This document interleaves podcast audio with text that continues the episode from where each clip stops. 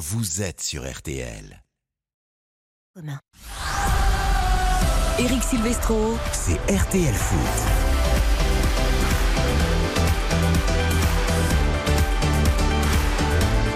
Bonsoir à tous, ravi de vous retrouver pour RTL Foot. Nous sommes ensemble jusqu'à 22h ce soir à la veille du dernier match de la saison pour l'équipe de France. France-Grèce au Stade de France. Toutes les dernières infos avec Nicolas Georgerot, notre spécialiste des Bleus, qui est pas rentré si bronzé que ça de Faro de son petit week-end au Portugal. Pas eu le temps. Pour le match contre Gibraltar, il a trop travaillé, il a pas eu le temps de bronzer. Salut mon Nico. Salut à tous. C'était pas les vacances. Philippe Sanfourche a pris plus de couleurs que vous. Il a dû plus Ah, Je s'exposer ne au m'avancerai soleil. pas. Je ne m'avancerai pas On sur. l'a euh, croisé hier sur avant, on Bali. refait le match et il a peut-être euh, pris un peu plus de soleil. Bonsoir Baptiste Durieux. Salut Eric, bonsoir à tous. Et Bruno Constant, notre voix anglaise, mais pas que, est avec nous aujourd'hui aussi. Il a un beau t-shirt Diego Maradona. Magnifique, Bel bonsoir. hommage, Eric. grand joueur. Ça va Bruno? Ça va, très bien. Alors, à côté de vous ou avec vous ce soir, devaient se trouver Johan Rioux et Stéphane Powels. On vous explique tout dans quelques secondes. Ils ne sont pas là. Peut-être que nous les aurons durant l'émission jusqu'à 22h, mais rien n'est moins sûr. Les orages ont eu raison de Johan et de Stéphane. Ça ne va pas changer le programme de RTL Foot. Évidemment, gros focus sur ce France-Grèce avec Antoine Griezmann qui était en conférence de presse d'avant-match. C'est pas le capitaine. Il aurait pu avoir le brassard de capitaine. Il est revenu là-dessus d'ailleurs. On parlera également Jeux Olympiques avec Antoine Griezmann. Et puis, quelle équipe demain face à la Grèce au Stade de France? Tout le monde est sur le pont pour ce dernier match dans le groupe B des éliminatoires de l'Euro 2024. Et puis, notre grand conseil de l'Europe à partir de 20h45 peut-être, parce qu'on parlera de Luis Enrique, désormais cible numéro 1 pour entraîner le Paris Saint-Germain la saison prochaine, l'ancien de l'Espagne. Nous serons avec Mathias Valton, notre voix espagnole. David Lortolari, notre voix allemande en Bundesliga, sera également avec nous pour nous expliquer pourquoi Nagelsmann ne s'est pas mis d'accord avec le Paris Saint-Germain. Et puis Guillaume Maillard-Pacci nous parlera de Rudy Garcia qui fait son retour en Italie. À Naples, il a devancé Christophe Galtier euh, dans les entretiens d'embauche avec le président De Laurentiis. Nous parlerons également d'Openda, de Jack Grealish qui a bien fêté le triplé de Manchester City qui est devenu une vraie star, pas pour ses buts, mais pour ses célébrations d'après triplé. La Ligue des Nations également à l'honneur avec Espagne-Croatie ce soir la finale. L'Italie a terminé troisième en battant les Pays-Bas. 3 buts à 2. Spencer Hidke à la réalisation. C'est parti pour RTL Foot 20h, 22h. Eric Silvestro. RTL Foot. Alors avant de parler du match de demain, prenons la direction d'Amiens. Mais vous me dites pourquoi ce soir on va à Amiens euh, pour parler football? Eh bien, nous allons parler à Amiens parce que nous avons Stéphane Powels qui est en direct avec nous, notre Belge préféré, qu'on attendait dans l'émission pour le chambrer. Euh, salut mon Stéphane Comment ça va? Je suis au stade de la licorne. Alors écoutez Ah, Stéphane, Il n'y a pas de match normalement, Stéphane. hein. Stéphane, le Ah, problème c'est que pour une émission à 20h, il faut prendre un train beaucoup plus tôt dans l'après-midi. Si vous prenez un train faux. qui arrive après 20h à Paris, forcément vous pouvez pas être en direct. Ça, c'est vilain ce que vous dites. J'avais pris euh, l'organisation pour arriver à, à 18h48 à Paris-Nord. Donc c'est bien, j'étais bien à l'heure. Hein, Vous n'avez pas 20 pris beaucoup de marche quand même hein Bah, 1h22 marche, c'est pas mal. Hein. Bon, bah, je suis belge, je suis plus rapide que vous. Et euh, c'était c'était suffisant, quoi. Non, mais j'ai pas eu de bol. Hein. C'est-à-dire que, euh, voilà, la, la foudre est tombée. Je, je- je ne peux rien faire, moi. Qu'est-ce que vous voulez que je vous dise? Et alors vous êtes Il bloqué pleut. à Amiens, vous êtes reparti ou pas? Non, non, ça va mieux. Je suis reparti, là. Et pas de bol pour vous. Vous allez pouvoir avoir ma tronche dans, dans la soirée. Bah, c'est surtout pour les le auditeurs et auditrices d'RTL qui nous suivent en Bah, vidéo ouais. sur RTL.fr. surtout, j'ai des choses à vous raconter. J'ai des choses à vous raconter de cette fête médiocre qu'on a fait à Eden Hazard hier euh, euh, pour le match des Belges. On a été mettre une bête cabriolet. Il a fait deux tours du stade en étant euh, 60 fois capitaine des Diables Rouges. Mais quelle honte. À deux Si tours en stade, c'est déjà plus que les cinq dernières années. hein. Euh, je peux vous dire que si c'est euh, en Angleterre, demandez à Bruno, ils vont faire autre chose comme fête. hein. Ah, mais on Oh, aurait dit, on aurait dit Hein le pape dans sa papa mobile, euh, limite Putain. blessé parce qu'il pouvait pas marcher. Enfin, c'était Oh, ridicule. hein. c'était ridicule. Mais vraiment, d'ailleurs, il y a un excellent papier du confrère euh, Joël de Meneghetti dans, dans le journal l'équipe aujourd'hui qui confirme à mes dires. hein, c'est ridicule, mais ridicule. Mais si c'est pour faire ça, pour rien faire. hein. Après, Et alors, en plus, on en parlera, Bruno, euh, tous les, les cancans qu'on raconte, qui va signer à Molenbeek avec ses frères et tout. Ça part en sucette totale. après, Stéphane, je te rassure, en France, les hommages euh, aux internationaux qui tirent leur révérence, euh, On sait pas trop faire. on bon. sait pas trop faire non plus. hein. Mais, mais pour Eden Hazard, c'était facile. Fallait faire venir un camion à burger ou un barbecue géant et c'était réglé, non, Stéphane Euh, L'autre, il fait le mariole, euh, euh, euh, le mec de la S Monaco. Déjà, eh, t'as eu Philippe Clément, je vais t'en ramener deux, trois autres des Belges. Ah, est- c'est bon. Est-ce qu'il est bien rentré en Belgique, Philippe Clément Tout va bien Bah, je- lui, je sais pas s'il y a eu la poudre, mais tu sais, il, il pensait trouver le club brugeois. Sauf que le club Bruges a pris un entraîneur. Donc il a plus de place. Et, et le Standard de Liège a trouvé un entraîneur aussi. Bon, bah, Donc euh, Philippe ça va être compliqué pour Philippe Clément. Philippe Clément est Bah, en il salle d'attente. Il y a le Paris Saint-Germain qui cherche un entraîneur s'il veut, mais je suis pas sûr qu'il ait la carrure, mais on sait jamais. Hein. Bonne idée, ça. On sait jamais, il peut, il peut envoyer son CV. Stéphane, on te laisse. Le train est reparti ou pas? Mais ça fait deux fois que tu le demandes. Mais tu n'aurais pas des problèmes d'ouïe? Oui, mais peu, ça, c'est l'âge, euh, tu sais. Et puis en plus, avec les orages, l'eau qui rentre dans les tympans et tout, ça rouille et tout, c'est Ouais. compliqué. hein. Je Non, mais- voulais te féliciter aussi pour la squadra.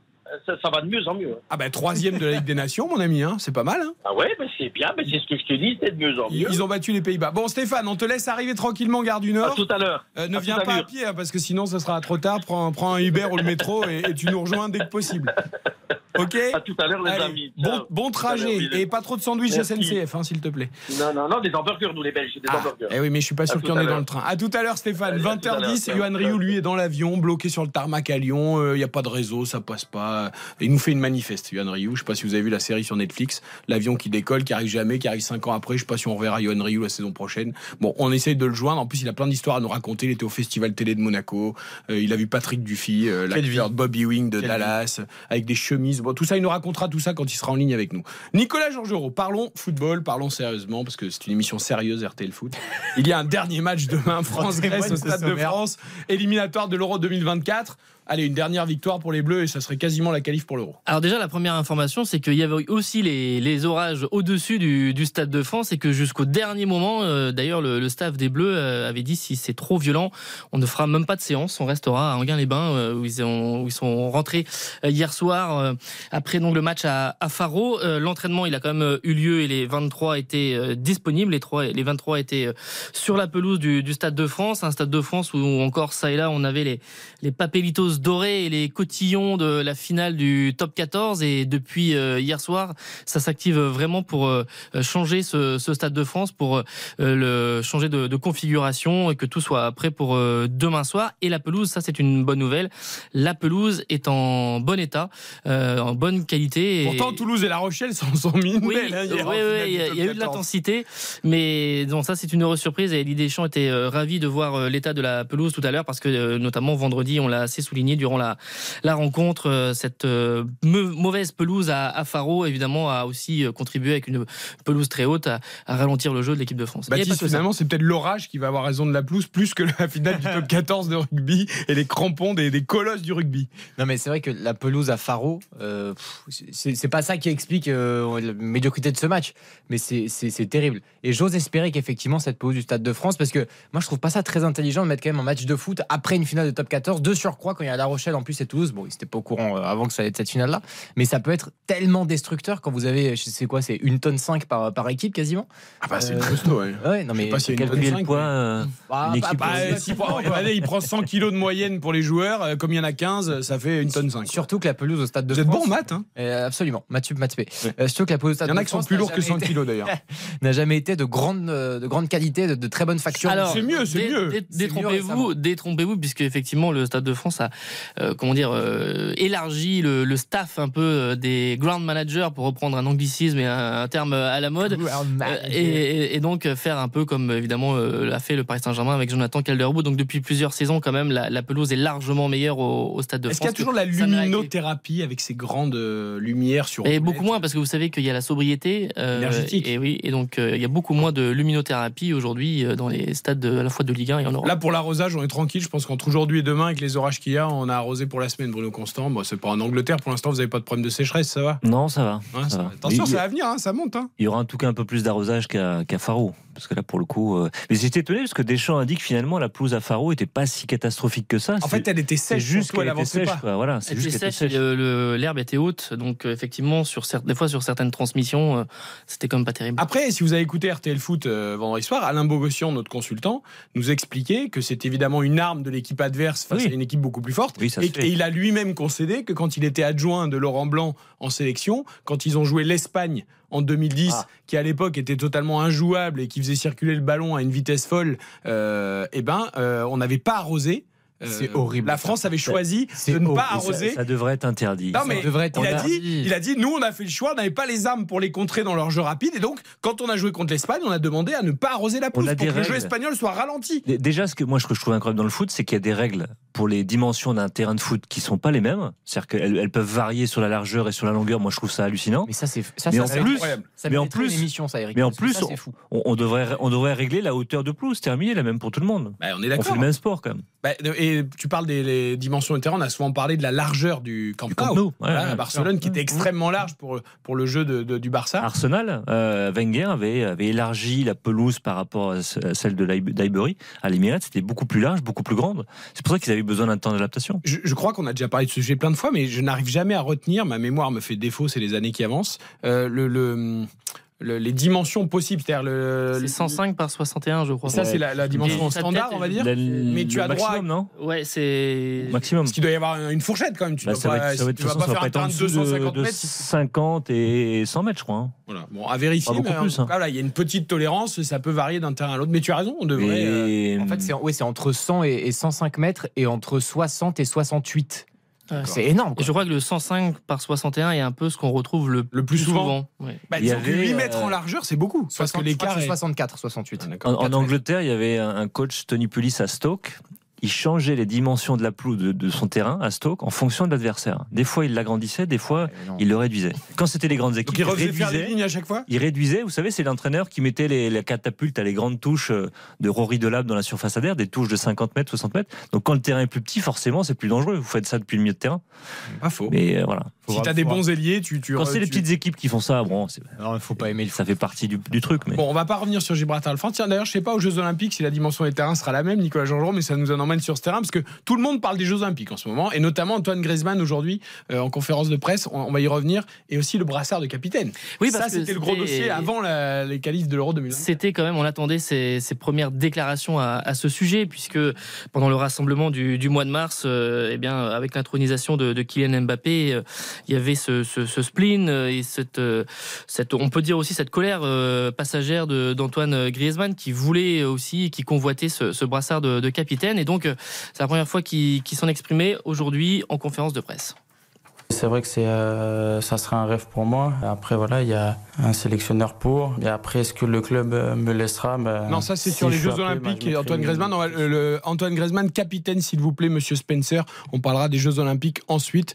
Euh, il doit y avoir un son de Antoine Griezmann, capitaine. On va y revenir. Bon, euh, en tout cas, il dit qu'il a digéré, en gros, Nicolas, avant qu'on l'écoute. Oui, en fait, il a digéré que, en tout cas, il n'a jamais pensé arrêter la sélection parce qu'à un moment, fin mars aussi, c'est ce qui était un petit peu en, jeu devant cette devant cette déception, mais qu'il n'a il n'a pas euh, donc eu envie d'arrêter euh, l'équipe de France et que maintenant, c'est le, les mots qu'il veut qu'il veut transmettre, c'est d'être euh, pleinement derrière évidemment Kylian Mbappé, derrière l'équipe et que ça ne changera plus rien. Le son était resté dans l'avion, dans le train lui aussi, avec les orages, mais il est arrivé. Ça y est, je suis passé à autre chose euh, et euh, j'aime le foot, donc il n'y avait pas, il y avait aucune question d'arrêter la, la sélection. J'aime ça. Il n'y a aucun moment ça m'est passé par la tête. J'ai accepté et, euh, et comme j'ai dit, à fond derrière euh, Kylian et euh, essayer de faire mon maximum pour euh, pour l'aider et puis euh, aider l'équipe après sur euh, sur le terrain. Mais mais de là arrêter la sélection, impossible. Faudra qu'on m'enlève, qu'on me dégage. Fake news, il voulait pas arrêter la sélection, Bruno Constant. Non, mais euh, je me souviens que Deschamps avait dit qu'il avait quand même envoyé quelques textos à Griezmann pour, euh, en gros, pour être sûr, quoi, que voilà, qu'il n'ait pas cette idée qui traverse dans, par la tête. Bah, Mais il a quand même dit qu'il a eu un ou deux jours pour digérer, donc ça a quand même été pesant sur sa, sur son humeur, sur son ouais. Moi, je, moi, je trouve dommage qu'on lui ait pas donné parce que on était à la Coupe du Monde, il y avait 18 mois avant l'Euro. C'est pour moi un des cadres des Bleus et je pense que c'était une juste récompense. Euh, il a fait une super Coupe du Monde. Je trouve qu'il a toujours été bon dans les grands tournois. Et moi, je pense que ça pouvait faire la transition jusqu'à Mbappé, donner 18 mois- 18 mois de plus à, Mbappé pour, pour s'intégrer un peu plus dans l'équipe, être un cadre et un leader comme il est déjà. Mais donner le capitaine tout de suite, je trouvais que voilà, on peut, on peut aussi récompenser. En, on l'avait dit, on l'avait déjà dit dans le Conseil de, de l'Europe, on avait dit qu'en Italie, en Espagne, c'est le plus capé qui porte le brassard. Là, c'est une tradition, voilà. Et moi, je trouve ça, je trouve ça plus, plus, plus, plus élégant et plus naturel en fait. Ah, ce serait pas forcément Antoine Griezmann d'ailleurs, euh, le plus. Ah non, ce serait euh, Olivier Giroud. Voilà. Là, Bah, pourquoi pas d'ailleurs Et pourquoi pas Pourquoi pas Mais bon, qui n'a effectivement à 36 ans, euh, bientôt 37. Euh, voilà, il est plutôt sur. Meilleur euh, sur buteur de l'histoire des Bleus. Mais c'est vrai que Griezmann incarne, ce, enfin c'est le joueur d'équipe par excellence. Et puis euh, tout ce qu'il a fait durant la, la Coupe du Monde, euh, même s'il a reparlé un petit peu de son, son poste aujourd'hui, Mm. qui a encore de nouveau évolué, puisque euh, d'être un petit peu plus haut, pas forcément d'être euh, aussi euh, dans le milieu à, à 3, mais d'être un petit peu plus un petit peu plus haut, mais voilà qui s'adapte à tout ce que peut lui demander euh, Didier Deschamps et, et d'être euh, voilà un joueur d'équipe euh, par excellence. Et ça, il l'a démontré depuis 2014 euh, de façon assez euh, assez incroyable. Je fais une petite parenthèse club euh, chez nos confrères de Téléfoot ce matin. euh, Antoine Griezmann a également confirmé qu'il souhaitait absolument pas, en tout cas dans un, un temps actuel, quitter l'Atlético euh, et il se sentait bien avec sa famille à Madrid et qu'il espérait gagner bien la sûr. Liga avec l'Atlético. On sait qu'il y a cette clause à 25 millions qui est dérisoire forcément fou, pour hein. un joueur de la qualité de Griezmann, donc que d'autres clubs dingue. essayent Ça serait une aubaine hein, de le pour, beaucoup bah, de bien clubs, sûr. hein. Mais bon, voilà, il- apparemment, après, vous savez, les joueurs parfois disent des choses, on parlera d'Mbappé tout à l'heure, c'est pas forcément Et il ce a, qu'ils pensent. il a mais- peut-être pas reçu non plus d'offres euh, qui l'ont fait réfléchir. C'est pareil. Hein. Est-ce que les clubs qui ont mal travaillé ne, ne connaissaient pas cette clause Peut-être ils la découvrent que maintenant et du coup ils se mettent à téléphoner et, Bah, et moi, à laisser je- des messages à Antoine des- Griezmann. Je pense à des clubs comme Liverpool, comme Manchester United, comme Arsenal, qui recherchaient euh, dans ce secteur-là du jeu un joueur de cette expérience, de ce talent-là. C'est quelqu'un qui a une discipline en dehors du, du football, donc il peut jouer encore facilement 2, 3, 4 ans. Un peu trop physique l'Angleterre pour lui? Ah non, non, il- Non, je sais pas, je- Quand on a joué. pose la question. Non, non, mais quand on a joué sous Diego Simeone à l'Atlético. ouais, euh, oui, mais c'est Diego Simone qui t'impose de l'effort physique, mais le- le- en face, mais en Espagne, il n'y a pas les C'est duels pas qu'il y a en quelqu'un Angleterre. c'est pas quelqu'un qui s'économise et moi je trouve qu'il a du coffre pour le coup. C'était très chaud 32 ans. d'ailleurs entre Manchester United et Griezmann il y a quelques années. Soit disant, soit disant c'était son rêve, mais il rêvait aussi d'Arsenal. Donc on n'a jamais trop su quel club il, il Non, mais, rêvait. non, mais après, il est Et le rêve pour l'instant c'est Miami. hein. Enfin c'est pas- pardon c'est la MLS, euh, pas forcément Miami, mais euh, il a confirmé que effectivement ce sera de de découvrir. Ah, il a euh, toujours aimé les États-Unis, ah Oui, il a toujours dit. Il a toujours dit que tôt ou tard euh, c'était ça pouvait être un, un objectif, mais il a dit qu'il en rêvait et il a prononcé ce mot que c'était un objectif. Donc euh, pas pour tout de suite, euh, a-t-il précisé, mais il quand même. adore le basket, il ira voir les Ah matchs NBA. Mais il a tout intérêt à rester à à Madrid. Sa famille est bien, il a 32 ans, il connaît l'entraîneur, il connaît le club. Championnat il a fait une saison- chez lui. Il a fait une saison en club exceptionnelle, hein. 15 buts, 16 passes. Exceptionnel. Je trouve qu'on en a pas assez parlé de la saison de Griezmann, effectivement. Moi j'avais peur après. La son- deuxième partie de saison. deuxième partie Ouais. de saison. Bah, il était Euh, limité à 30 ouais. minutes par match euh, jusqu'à la Coupe du Monde, donc c'était compliqué. Il fallait le préserver. À l'é- à l'époque où il, est pas- il était au, Barça, c'était quand même très mal passé euh, là-bas au, au Barça pour cette, euh, cette expérience, etc. Puis en plus, il Je y comprends pas un- que ça puisse mal se passer avec Lionel Messi. Et, euh, et donc non, très content de l'avoir euh, déjà de retour à l'Atlético. Puis Griezmann, en fait, c'est quelqu'un de fidèle, Euh, fidèle avec l'équipe de France, évidemment, où il se sent tellement bien. C'est un joueur de sélection et c'est un joueur de club qui, qui est fidèle à, à l'Atlético. C'est son club, c'est sa maison, c'est sa famille. C'est beaucoup plus qu'un club. Moi, je le vois pas partir. C'est quelqu'un qui est Un Mesqueon Club, c'est Barcelone, hein, le slogan. bah, mais Plus qu'un club, pour pour euh, Griezmann, c'est pas celui de l'Atlético. et de très loin. Euh, il sera évidemment titulaire demain. Oh, évidemment, je dis évidemment. Alors, euh, On l'imagine mal ne pas enchaîner, Griezmann. Oui, il en est à combien d'ailleurs bah, euh, 78e. hein, demain. 78e, voilà. Demain, 78e. euh, Ça, a- ça, c'est un chiffre. 61e match, je crois, cette saison, quelque chose comme ça. hein. Oui, 61e. énorme. hein. 78e match consécutif avec les Bleus. Ouais, Ça, pour ouais. moi, c'est un chiffre, mais exceptionnel. La dernière fois, c'était euh, 2017. euh, il avait donc, euh, eh bien, ne- il n'a pas joué. Kylian Mbappé commençait à jouer au football. France-Angleterre. Ouais, c'est incroyable. Donc, il devrait jouer. Quelle équipe on aura demain, Nico? Est-ce qu'on a un... Alors- Est-ce que Didier Deschamps s'est un peu exprimé là-dessus? Oui, parce qu'on va, on va écouter euh, Didier Deschamps sur euh, la philosophie de, d'enchaîner euh, sur les, deux rencontres et notamment les rotations à venir. Je ferai en sorte, euh, de par les informations que j'ai, celles que j'aurai ce soir et, demain matin, de, mettre une équipe de départ. Je ne vais pas faire de rotation pour faire des rotations, avec toujours la possibilité des cinq changements. Donc, euh, j'ai pas encore tous les éléments. J'ai bien en tête l'équipe que j'aimerais euh, qui débute, mais je vais attendre d'avoir tous les éléments pour acter. Il est fort, Didier Deschamps. hein. Tac, tac, tac, là. Oui, Cadrage, débordement, hop, euh, évitement. euh, Plusieurs thématiques. Les euh, cônes. Il devait aimer l'exercice avec les cônes quand il entraînait ou quand il était joueur, Didier Deschamps. Bon, évidemment, c'est c'est Maignan, c'est Upamecano, euh, voire Kamavinga, même si euh, les trois étaient à la séance de, de tout à l'heure, qui était une séance très très légère. Tout le monde sur le pont. Tout le monde sur le pont au moment où, où l'on parle, mais pour certains, ce sera tranché demain matin en attendant les les dernières infos avant la, la rencontre. Mais on va dire que normalement, donc Maignan euh, retrouvera le, but si, euh, euh, si tout va bien. Koundé devrait être sans doute titulaire à la place de Pavard sur le côté droit. On devrait avoir Upamecano, Konaté en charnière centrale, Théo Hernandez à, gauche, dans un système qui ne va pas changer, mais avec Chouameni et donc peut-être Kamavinga, Griezmann. Et puis devant, c'est là où on verra un peu comme ce que l'on a vu entre Pays-Bas, Irlande, au mois de mars pour l'équipe de France. Et bien Colomwani euh, titulaire en pointe avec Mbappé à gauche et Dembélé à droite, c'est une des, des possibilités. Mais euh, finalement, avec euh, peut-être euh, 3, 4, 5 changements euh, dans le 11 de départ, mais avec sans doute la volonté évidemment aussi d'utiliser les 5 les cinq changements, les 5 remplacements, et puis assez rapidement, peut-être dès la pause, si le entre guillemets le boulot est fait assez rapidement. Ce qui nous perturbe, Bruno Constant, c'est que d'habitude, Deschamps a vraiment ses habitudes, justement. Le premier match, quand il y a un rassemblement à deux matchs, il met son équipe type. Et le deuxième, parfois, il fait quelques changements. Là, le fait que Gibraltar soit l'adversaire du premier match fait que c'est le France-Grèce, à savoir le deuxième match, qui est le plus intéressant et le plus d'enjeux. Ah oui, c'est la question que je vais poser la semaine dernière. Eh oui. je, je vais demander est-ce que euh, Ça change un peu du la fait donne. qu'il met toujours quand même euh, l'équipe type d'abord de et alors que comme évidemment l'adversité était euh, très faible euh, avec Gibraltar alors que la Grèce ce sera quand même nettement au-dessus. Est-ce qu'il pouvait déroger euh, à ça? Bon, il a fait du déchant, c'est-à-dire que j'ai pas eu de réponse euh, évidemment parce qu'il a joué aussi sur le temps de jeu des uns et des autres avec la fin du championnat, euh, les états de forme, euh, certains qu'il fallait remettre à niveau, etc. Donc euh, on n'a pas eu de réponse euh, très claire, mais c'est vrai que c'est quand même assez assez rare. On a eu sur des phases des rassemblements, notamment en 2021, où il y avait un match amical qui était euh, intercalé. Je pense à la Finlande par exemple, où on a eu des fois euh, neuf changements, mais c'est quand même euh, sous l'ère des champs, c'est très très rare. Ça arrivait trois quatre fois, mais pas plus. Il il faut pas oublier que c'est ce match de demain, que vous suivrez d'ailleurs en direct sur RTL, un rendez-vous 20h40, euh, 23h pour ce France-Grèce, il a un vrai enjeu sportif, entre guillemets, puisque on est dans le groupe B, la France a 9 points, 3 matchs, 3 victoires, la Grèce a 6 points, euh, donc c'est l'adversaire, on va La dire, le, petite finale. le plus direct. Non mais la France... Ah, Après les Pays-Bas n'ont pas joué parce qu'ils sont ils étaient au Final Four là. oui, mais il de- y a eu de ce cette Ligue des 4-0, Nations. donc on a pris l'avantage et psychologique et mathématique par, Oui. par rapport aux Pays-Bas. Mais- Si tu bats la Grèce à domicile, ça fait 12 points. La deuxième équipe est à 6 points. Euh, la qualif, je dis pas qu'elle est dans la poche, mais presque. Donc, Bah, on, euh, le, sa- ouais, on le savait déjà depuis hum, le début des qualifications. Donc avec la victoire des Pays-Bas Bah non, mais avec le fait qu'il y ait deux, qualifiés, deux qualifiés. mais que là, c'est- euh, après l'été, tu es déjà quasiment Mais qualifié. c'est sur- c'est surtout que voilà, autant faire le travail rapidement, d'être qualifié le plus tôt possible, de pouvoir gérer. On sait que les saisons sont de plus en plus compliquées, qu'elles s'étendent dans, dans la longueur. Donc autant autant assurer la qualif le plus tôt possible pour permettre ensuite de faire des vrais essais. Parce que quand il y a moins de pression, c'est plus facile.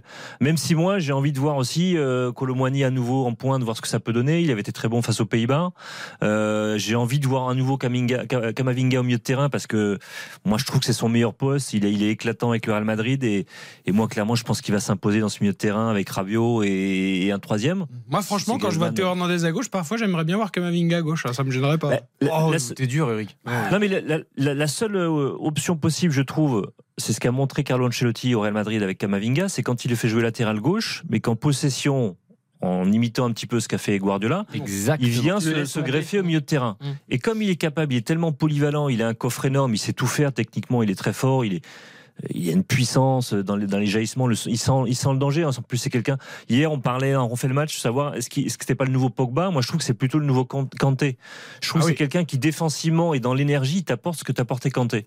Donc, il est capable de faire tout ça. Donc, ça peut être aussi une possibilité de. On le voit, on l'a vu aussi Jurgen Klopp imiter Guardiola, qui met Alexander Arnold latéral droit, plus milieu de terrain en possession. De toute façon, comme il n'y a plus de latéraux, tu autant les mettre milieu de terrain. Mais c'est- le, jeu, le jeu évolue, donc euh, Deschamps peut aussi évoluer et s'appuyer là-dessus.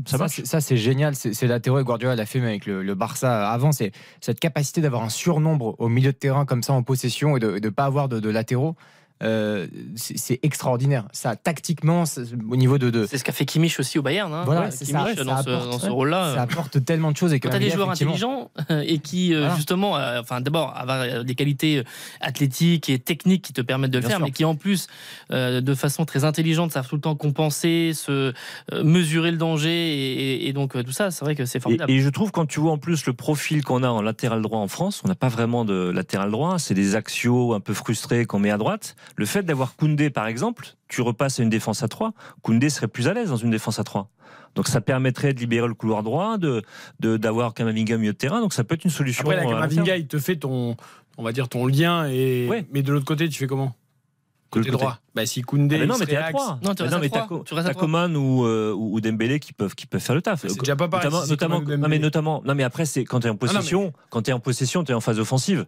Guardiola, quand il fait ça, il a ses deux ailiers qui sont euh, très hauts sur le terrain. Et t'as Coman euh, à droite et, et tu peux pousser avec tes Hollandaises en plus. euh. Et, et c'est ce que fait d'ailleurs, enfin c'est ce qu'avait fait, euh, j'y repense en 2021 avec le, le Final Four de la Ligue des Nations, quand l'équipe de France était en, en 3-5-2, mais quand il mettait Coman Ouais. sur ce côté-là, il savait très bien que Coman allait être plus euh, euh, plus offensif que Théo Hernandez de l'autre côté, mais au moins il savait que à minima il avait quatre euh, défenseurs. Coman pouvait revenir parce qu'il l'a fait, il le fait avec le Bayern et il a cette capacité aussi à revenir, mais un tout petit peu moins qu'un vrai défenseur. Et donc il a au moins l'assurance d'avoir quatre défenseurs derrière à quasiment tout. Parce que, parce que là, là, on rigole un peu des qualifs qui sont très faciles avec des matchs un peu ennuyeux, mais au moins autant préparer l'euro. Moi, je trouve qu'on n'avait pas très bien préparé la Coupe du Monde en termes de système, etc. Il avait tâtonné longtemps. Là, autant la préparer maintenant. En effet, avec. Bah, en peut-être- fait, il a- il- oui, mais il sort toujours un système au moment de, du tournoi. C'est ça Oui. la grande force. Ah toujours. Après avoir dit qu'il il n'avait pas de temps pour travailler. Il Ouais. Non, mais il considère toujours de, en- le- la période entre deux tournois pour pouvoir euh, travailler euh, sur un système qui finalement on utilise très, Ouais. très peu. On rappelle le qu'on revient à un calendrier normal avec un euro du 14 juin au 14 juillet euh, l'année prochaine en Allemagne. On marque une courte pause. Je vais sortir pendant la pub l'ardoise là pour essayer de faire tous les schémas que vous m'avez parce que J'ai un peu de mal à suivre. Je vais réviser ça sur mon ardoise à craie et on revient tout de suite juste après ça. RTL Foot, Avec Eric Silvestro. Eric Silvestro. RTL Foot. Allez, avant de parler de l'adversaire également de la Grèce, puisque Gustavo Poyet, l'entraîneur, le sélectionneur de cette équipe de Grèce, a accordé un petit entretien à Mathias Valton. On en Ancien partenaire de Didier Deschamps à Chelsea. Et justement, il en parle, tu vas voir, et c'est très très intéressant. savais pas. Avant ça, on boucle le dossier Antoine Griezmann qui était en conférence de presse, donc aujourd'hui à la veille du match contre la Grèce. Je le disais tout à l'heure, il a aussi évoqué les Jeux Olympiques à Paris l'année prochaine en 2024. Et sans surprise, Nicolas, tiens, encore un joueur qui est très intéressé par le fait de disputer ces Jeux Olympiques. Oui, alors c'est vrai que bon, depuis que Philippe Diallo, le nouveau président de la fédération française, euh, lors de son intronisation il y a quelques jours, a, dit que ça allait être un, sujet majeur. Il sera d'ailleurs euh, attendu sur euh, ce sujet parce que ce qui s'était passé à Tokyo en 2021, eh ben, ça avait été quand même un peu à la fois la foire d'empoigne et puis un peu un, un fiasco dans la dans la gestion.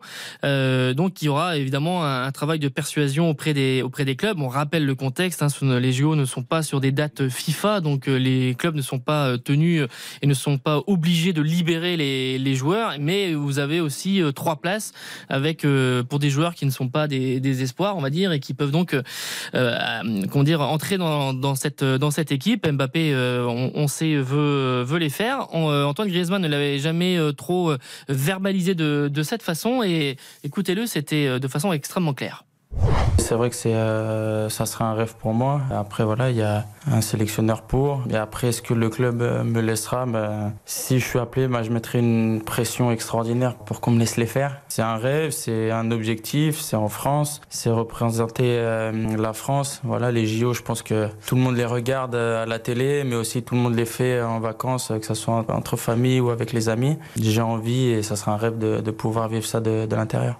Oui, c'est logique. Alors pour, pour euh, Kylian Mbappé, on pense que ça sera vite réglé. Ça sera une- un alinéa dans le contrat de son futur club, ou avec Paris, ou avec quelqu'un Un d'autre. énième alinéa. À voir, moi, je sais Bah, pas. oui, oui, Pas je- si sûr que ça, moi. Ah bon Bah, euh, je- Ce ne sera pas une formalité. Oui. Non, mais Ouais. s'il veut vraiment les faire, il va Ah, dire moi, de toute façon, dans mon contrat, je veux qu'il y ait, je veux faire les jeux. Imaginez que l'été 2024, ici, il aurait aussi il aurait le Madrid. Le, le Real, c'est un grand club. hein. Le Real Madrid va investir de l'argent, beaucoup d'argent sur lui, Mm. qu'il soit libre ou qu'il y ait une clause de départ, négocier avec le PSG, un départ à 120 millions d'euros.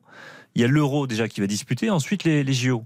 Moi, je suis pas sûr que le Real. Façon, le il va- Real, il va revenir, il va revenir fin août. Imaginez qu'il se blesse le 1er septembre. euh, Le Real Madrid, ils vont. Tout à fait d'accord. Co- co- Connaissant le président Fiorentino Pérez, qui est un, un homme de poigne, de caractère et qui est un grand président, Mm. c'est pas du tout acté que. Mbappé. euh, Non, mais franchement. Ah, D'accord, ok. Et, et juste Moi, je vous choses. dis que si Mbappé veut faire les jeux, il fera les jeux. Mais après, vous pensez Euh, ce que vous voulez. hein. Oui, c'est ce qu'on. Enfin, c'est. Mais non, mais enfin, je veux dire, pour moi, il y a pas. enfin, on verra. Peut-être que c'est pas le cas. hein. Le Real Madrid n'est pas le PSG. hein. Ouais, le Real Madrid n'est pas le PG, mais Kylian Mbappé reste Kylian Mbappé. Ouais, mais Et juste sur, Griezmann, il faut rappeler que c'est c'est le premier supporter de, de la France aux Jeux Olympiques, qu'à chaque médaille d'or, il y avait un tweet de sa part, une story sur les réseaux sociaux. Il est hyper impliqué dans les JO. Donc je pense qu'il est très sincère, parce que parfois, il y a aussi des postures de principe. Des joueurs qui savent qu'ils ne seront pas libérés par leur club, mais qui effectivement, pour l'image et pour la bonne image, disent Ah bah oui, les JO, c'est On formidable. n'a pas c'est du. Lloris aussi. Hugo Loris, Alors lui, Varane bon, il sera. Ouais. aussi. Ouais. Mais bon, euh, Moi, là je on vois pas est. trop le. Ah, là, Enfin, moi, en fait, du mal à voir Dans, aussi. dans cette idée-là, il y a ceux qui veulent et ceux. euh, pour moi, c'est un peu une récompense. Il faut savoir si c'est des joueurs qui vont amener pour faire gagner les Bleus ou si c'est une récompense. euh, Un peu les deux. moi, je- Mbappé, je suis Bah. tout à fait d'accord parce que c'est l'emblème et parce qu'il voilà, c'est la plus, tête de est Gondole. pas loin Messi de les a fait. Neymar les a fait. Euh, pour moi, Griezmann, ce serait une super idée parce que c'est pour le coup un joueur qui fait la transition en plus dans le jeu. Alors, mais qui le Il n'a pas eu le brassard, on lui a pas donné le brassard, pourquoi pas le récompenser avec ça Et puis, euh, puis un troisième, mais Hugo Loris, pourquoi Non, non, mais j'ai vu son Ouais, nom dans ouais, la presse. hein, je Ouais, j'ai vu, l'invente mais- pas. hein, Et alors Colomani par exemple, je lui ai posé la question cette semaine à Clairefontaine, on dit que c'est dans un coin de ta tête du non, euh, non non, euh, bah en fait je les ai fait en 2021 donc là non non c'est pas du tout dans un coin de ma tête. euh, non. C'est bien, il est Voilà. honnête. Ouais, Bon, pas de Colomboigny. Ça fait pas rêver. Allez, vous réfléchissez au troisième nom, on marque une courte pause. Ensuite, on accueille Mathias Valton, notre voix espagnole. On va évoquer la Grèce, également l'adversaire des Bleus, donc demain, dans ce dernier match de l'été pour les qualifications de l'Euro 2024. RTL Foot. RTL Foot. Présenté par Eric Silvestro. Et nous sommes ensemble, ensemble ce soir jusqu'à 22h pour ce RTL Foot à la veille du France-Grèce éliminatoire de l'Euro 2024, dernier match de qualif avant les vacances. Euh, ça aussi, hein, euh, les joueurs en ont plein les bottes, Nicolas, cette saison. Ils ont envie de partir en vacances. Tout le monde a envie de partir en vacances. Je pense que pas beaucoup de joueurs viendront au micro après France-Grèce demain Je crois qu'ils vont soir. vite filer. Je pense qu'il faudra décoller assez rapidement. Il faut être au Bourget pour la zone mixte. Oui, il faut décoller avant minuit au du Bourget pour pouvoir. Sinon après minuit c'est plus possible. Ok, très bien. Euh, vous avez un nom apparemment pendant la pub, il y a un nom qui vous est venu pour le ouais. troisième pour la sélection pour les JO. il en faudrait Moi aussi j'en ai un. Moi, je mettrais Mbappé et Griezmann Ouais. et je mettrais Karim Benzema. Il a raté la Coupe du Monde sur blessure. Après, il s'est passé ce qui s'est passé. Euh, on l'a privé quand même malgré tout d'équipe de France pendant très longtemps dans une histoire entre Deschamps et lui. Et moi, je trouve que pour le récompenser, ça serait pas mal. Je- votre proposition me laisse totalement circonspect. Pourquoi? Bah, Parce que la façon dont il est parti euh, de- du rassemblement de l'équipe de France, pour moi, ça reste toujours flou.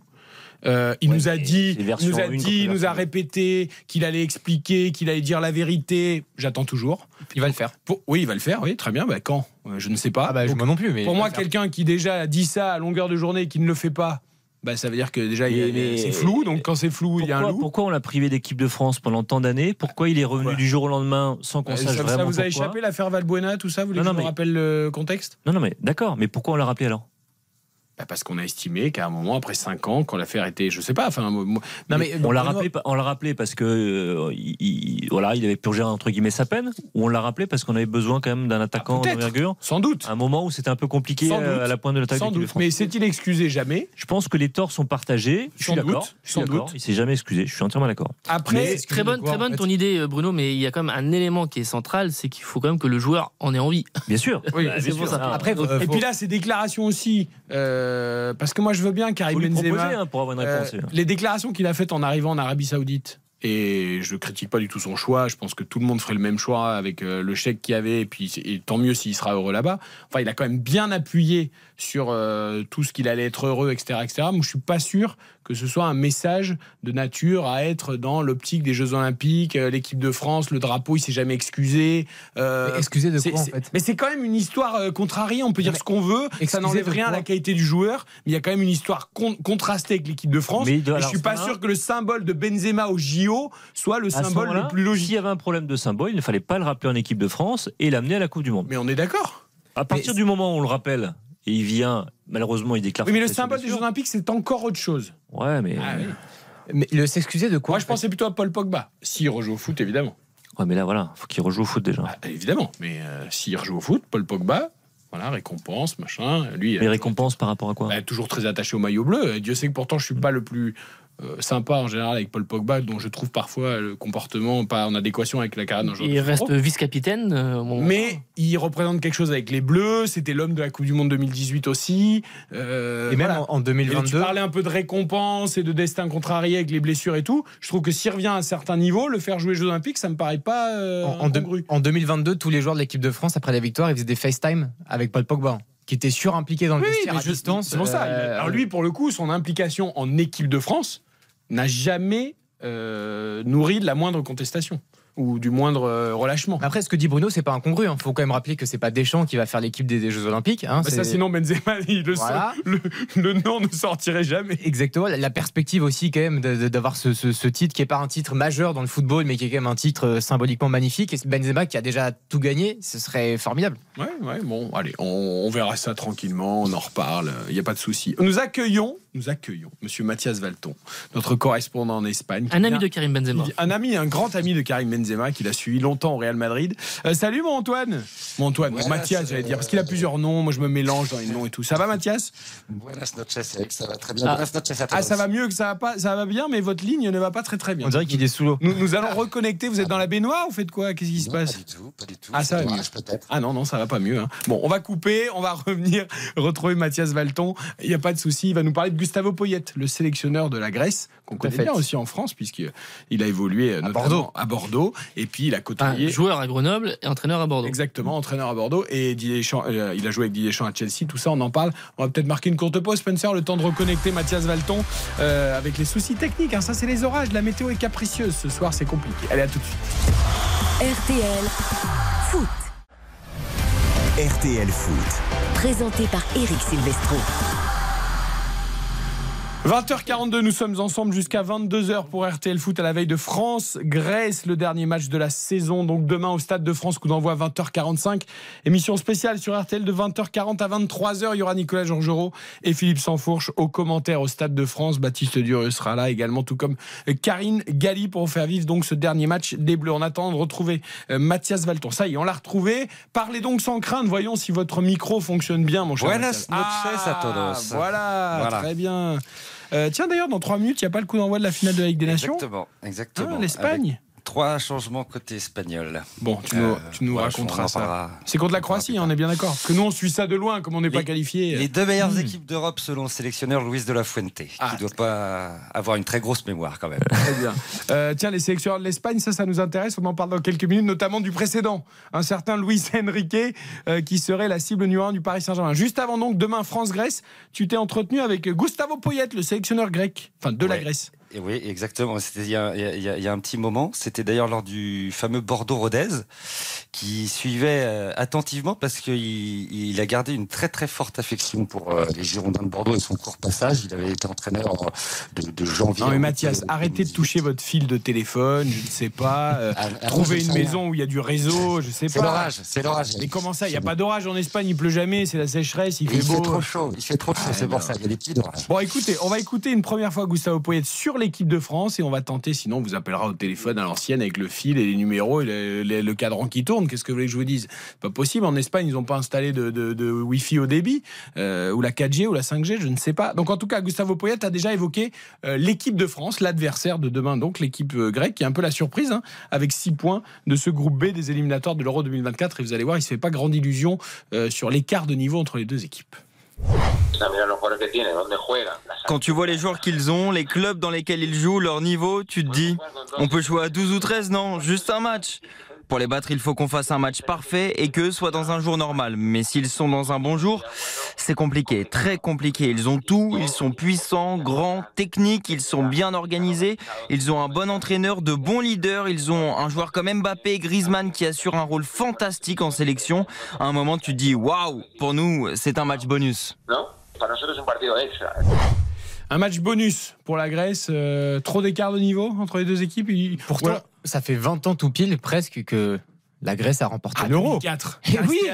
Ça Moi, je commence à dater. Ah, Ah oui, ça a été justement les anniversaires. Voilà, on a fêté euh, Marseille 93 pendant. Ouais, euh, on a fêté Yannick Noah aussi, 1983, Roland Voilà. Garros, 40 ans. Bon. Donc là, il faut fêter l'anniversaire de la Grèce. Non, non, mais oui, évidemment, il y a, il y a beaucoup d'écart, mais Ah, ce sera à l'Euro l'année prochaine, l'anniversaire de la Grèce, pour le coup, si je peux me permettre. tout à fait. Ça fera 20 ans. là. J'espère qu'il y aura une belle cérémonie d'ailleurs. Mais oui, euh, écart de niveau. Après, voilà, tous les matchs sont difficiles. Et, les- et- et je vais dire une banalité sans nom, mais c'est vrai, tous les matchs sont très difficiles. Et moi, cette équipe, elle me plaît aussi de la Grèce. Franchement, il y a des bonnes surprises, il y a des bons joueurs, c'est beaucoup plus technique, c'est beaucoup plus incisif. Et euh, typiquement, les matchs de l'équipe de France, parfois, euh, à part dans les grandes compétitions, on arrive toujours à se sublimer. Parfois, c'est quand même un peu difficile. On s'attendait pas, Nicolas Georgerot, à ce que ce match justement ait un tel intérêt sportif. Et on s'attendait pas à voir la Grèce, même si encore une fois les Pays-Bas n'ont pas joué tous les matchs euh, à ce niveau-là. En tout cas, à être deuxième derrière la France. Non, non, euh, surtout, euh, alors le, premier rassemblement de, de l'année avec euh, Pays-Bas et, et Irlande euh, étaient euh, les deux adversaires tout de suite d'emblée sur le papier les plus forts pour euh, l'équipe de France. Et c'est pour ça euh, aussi que le rassemblement d'un point de vue euh, arithmétique euh, en mois de mars avait été euh, très bon puisqu'il y avait eu ces deux succès, euh, tout cela en, en sortie de, de Coupe du Monde. Euh, et donc, euh, oui, de voir la Grèce là, même si on parlait de ça, mais les Pays-Bas, sans doute, quand ils vont rattraper un petit peu les, les matchs en retard, les, les Pays-Bas vont, vont remonter, même s'ils sont d'une faiblesse absolue, euh, et notamment ce que l'on avait vu contre, contre l'équipe de France au, au Stade de France. C'est une équipe qui est, qui est solide, qui, qui maintenant, avec un bon 4-3-3 de, de qui est arrivé début 2022. Un bon 4-3-3 des familles. Il est, il est- non, mais c'est il y a beaucoup de rigueur, il y a beaucoup de, de solidité. Euh, Il y a des joueurs évidemment, je pense à Vlachodimos, le, le gardien de, de Benfica, euh, bah, quelques-uns comme ça qui ont au Tsimikas qui ont des, des références en Europe. Et euh, qui ont battu les Irlandais justement euh, lors du dernier match. C'était compliqué quand même. hein. Bah, compliqué, mais ils ont gagné. Ouais. L'Irlande Ouais. se retrouve mal en point. L'Irlande a 0 points, c'est ça? Oui, 0 points l'Irlande. Mais on, se- enfin, on se rend compte quand même que c'est un groupe euh, extrêmement faible. Franchement, les Pays-Bas, c'est très faible. On l'a vu encore euh, lors de la Ligue des Nations. Défensivement, ils sont, ils sont à la rue totale. Tellement déçu des Pays-Bas. Van Dyke, Van Dyke m'inquiète de plus en plus. Plus les mois passent, plus il est, C'est euh, il est en train de descendre à un niveau euh, Ah, c'est vrai que cette critique. saison, Van Dyke euh, assez catastrophique. disparu. Il est temps qu'il prenne Euh, des vacances. quelqu'un, il a un souci Mais, perso, euh, euh, trop de matchs, je sais Quand, pas. quand il avait, quand il était revenu de sa grave blessure, il s'était fait les camelets croisés. Quand il est revenu de cette blessure, il avait plutôt bien enchaîné. Mais le problème, c'est qu'il a trop enchaîné. Il a joué quasiment tous les matchs parce qu'autour de lui, Matip se blessait à Liverpool. Euh, Konaté a eu aussi les pépins physiques. Euh, il y avait Gomez aussi qui jouait très peu, qui était pas très bon. Donc finalement, il a tenu la barre tant qu'il pouvait. Mais on a vu qu'avec lui, quand il est moins bien, Liverpool, les performances déclinent. Et en fait, il a beaucoup trop joué. Je pense qu'il a surtout besoin de vacances. Il a enchaîné en plus les, les- les grandes compétitions. Mais, mais voilà, le, le reste du groupe, on l'a vu. Bon, Gibraltar, mais la Grèce, c'est quand même pas une grande équipe. Euh, Les derniers résultats qu'on voit, c'est toujours un peu à l'arraché. Euh, Bah, déjà euh, sur le papier, c'est vrai, comme disait Nico, avec deux qualifiés, il y avait Ouais, pas en grande plus, inquiétude au moment en du tirage au sort. Une fois qu'on écarte les Pays-Bas, en effet, parce qu'ils sont décevants, bon, bah, tu dis c'est encore plus facile. Euh, derrière, les Bleus enchaînent avec l'Irlande, euh, donc tout va bien pour les Bleus. La Grèce demain, on va voir si ça fait une quatrième victoire. On a retrouvé Mathias Valton. Mathias, on, on a écouté donc euh, Gustavo Poyet sur l'équipe de France qu'il estime bien plus forte que ses joueurs, ce qu'on peut comprendre. Oui. Ensuite, tu as évoqué avec lui bah, un personnage forcément qui compte pour Gustavo Poyet, c'est Didier Deschamps. Oui, Didier Deschamps qu'il a connu à Chelsea euh, pendant une saison, euh, c'était la saison 99-2000. Bruno euh, doit, doit le savoir. Euh, et euh, il devait jouer ailier, lui euh, droit, je pense, et Deschamps au, au- milieu. Et c'est quelqu'un qu'il apprécie beaucoup, même si finalement ils sont fréquentés qu'une seule saison. Mais c'est quelqu'un qui apprécie, il apprécie l'homme et il est aussi admiratif du, de, de son travail de sélectionneur. Eh bien, on va l'écouter justement, Gustavo Poyet sur Didier Deschamps. Tendez bien l'oreille, c'est très très intéressant. Je l'ai déjà revu au tirage au sort et quand j'ai vu qu'on allait tomber contre eux, je voulais le tuer. C'est toujours un plaisir de le revoir, de parler un peu français. Ça va être un plaisir de le voir de nouveau à Paris. C'est un type formidable. Ça ne m'a pas du tout surpris qu'il devienne entraîneur et qu'il ait du succès. Parce qu'il est très intelligent, c'est un leader et qui sait toujours résoudre les problèmes qu'il rencontre. À Chelsea, il ne pensait qu'au football et aux petits détails. Je jouais à côté de lui et il me replaçait, essayait toujours de m'aider avec un mot, un conseil et sa carrière d'entraîneur est spectaculaire. Voilà, Gustavo Poyet. Alors, il n'y a rien de surprenant dans les propos, Nicolas, de Gustavo Poyet, mais de la part de quelqu'un qui a été en effet sur le terrain à côté de Deschamps et qui confirme tout ce qui s'est un peu toujours dit sur Deschamps, je trouve que ça, voilà, ça, ça pose le, le constat. Et Deschamps est revenu un petit peu sur, euh, sur ses souvenirs aussi à, à lui de, de, de cette saison-là à, à Chelsea où notamment il disait que ce qu'il a, cette saison-là, ce qu'il aimait bien, c'est qu'il y avait beaucoup de, Sud-Américains et de Latins. Et, donc en fait, il parlait euh, beaucoup euh, espagnol, mais parce que son anglais était un peu, euh, un peu faible, donc ça l'arrangeait beaucoup. Et, donc, et, surtout de souligner qu'avec euh, Poyet, euh, qui met toujours beaucoup d'ambiance dans, un groupe qui est de bonne humeur, et donc il a de très bons souvenirs de, la part de, Gustavo Poyet. Bruno, moi j'ai des souvenirs, alors pas très très précis, mais je me souviens d'un joueur euh, plutôt euh, agréable à regarder, Gustavo. Ouais, c'était plutôt un un joueur. joueur assez euh, élégant, enfin, J'allais pas dire élégant. Non, pas élégant. Mais, mais c'était un joueur qui avait du coffre, qui, qui courait énormément et techniquement qui était, qui était très très bon, qui était apprécié des supporters, C'était assez fin. Hein. qui était assez fin techniquement. Et, et qui, tra- enfin voilà, comme tu dis, apprécier les supporters, parce que c'est quelqu'un qui trichait pas sur un terrain. Ouais, bah, il y a- il y a cette. Il était euh, investi. Non, mais il a ce côté, cet ADN sud-américain et il a porté un peu de grinta aussi à cette équipe. C'était une équipe de Chelsea qui était euh, le vestiaire, effectivement, c'est un vestiaire international. Euh, pendant ces, ces années qui ont, qui ont- avant Abramovich et, et qui ont suivi le tout début, c'était quand même, euh, il y avait des Deschamps qui étaient arrivés, mais il y avait eu De Sailly, il y avait eu Leboeuf, il y avait beaucoup de Français qui venaient. Bruno. Poyet me disait que ça avait été, me disait que ça avait été la première équipe en Angleterre qui avait commencé avec un 11 uniquement fait de joueurs étrangers. Ouais, c'est- c'est fort possible parce que c'était, euh, ouais, on, on savait pas trop où voulait aller ce Chelsea-là. Il essayait de, redorer un peu son blason, de, de s'aventurer vers quelque chose d'un peu plus glamour. Et, effectivement, il recrutait énormément l'étranger, souvent des joueurs un tout petit peu en fin de carrière ou qui arrivaient vraiment euh, à la trentaine. Et ça a plutôt bien marché quand même. Moi, c'est un joueur, j'ai ce souvenir-là, c'est le genre de joueur que tu imagines pas titulaire en début de saison, mais qu'après, tu as du mal à sortir de l'équipe. Un Poyet, tu vois, parce que justement, euh, euh, très investi, euh, peut-être pas le, le plus spectaculaire ou le plus fort sur le papier, mais qui apporte beaucoup à, aux équipes. Non, mais il apportait un équilibre, un investissement, euh, comme Ouais. tu disais, des courses. Et pour un entraîneur, ce sont des joueurs précieux. Ouais, puis il savait faire beaucoup de choses sur le terrain. Techniquement, il était très fin. Il avait une énorme frappe de balle aussi. C'est quelqu'un qui pouvait jouer aussi à plusieurs postes. Il jouait faux ailier, mais il jouait aussi un peu mieux de terrain. Donc c'était un joueur complet.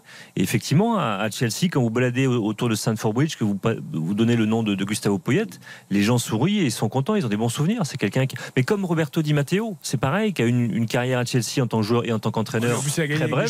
en tant Mais, qu'entraîneur. mais le joueur, quand on parlait du joueur Roberto Di Matteo, les gens étaient contents. Il avait mis un but magnifique en finale de, de la FA Cup. Donc voilà, c'est c'est des joueurs qui ont laissé une trace euh, dans ce club de, de Chelsea. On va écouter également, euh, tu l'as également interrogé Mathias sur euh, Aurélien Chouameni, qui l'a lancé, qu'il a connu à, à Bordeaux évidemment en tant qu'entraîneur. Aurélien Chouameni au Real désormais avec une saison qui avait très bien démarré et qui a été plus compliquée par la suite. Écoutez là aussi Gustavo Poyet, il a une analyse. euh, vous allez voir si vous allez me dire si vous la partagez ou pas euh, sur Aurélien Chouameni et sur les jeunes joueurs.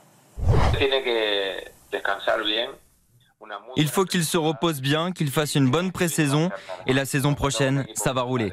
Quand tu arrives dans une grande équipe comme le Real, les premiers 3-4 mois, l'adrénaline te porte et après, tous les jeunes joueurs lors de leur première saison dans un grand club ont toujours une baisse de régime au bout de quelques mois. La deuxième saison est toujours plus facile et je suis sûr que la saison prochaine, il va voler. Aujourd'hui, tout le monde parle de Kamavinga, mais personne ne se souvient de sa première saison. Il a une année euh, d'adaptation tranquille, il jouait très peu, ça a été un long processus, mais c'est grâce à cette première saison. S'il n'avait pas eu cette saison d'adaptation en question, eh bien, ça ne serait pas le Kamavinga d'aujourd'hui. Ouais, assez juste, moi je trouve cette analyse Mathias Valton, euh, aussi le parallèle avec Kamavinga, mais c'est vrai que les débuts de Chouameni ont été tellement euh, fantastiques au Real, en plus avec, après le départ de Casemiro, il y avait aussi ses premières sorties en bleu, Mathias, qui étaient impressionnantes. Bon, depuis ça c'est un peu compliqué.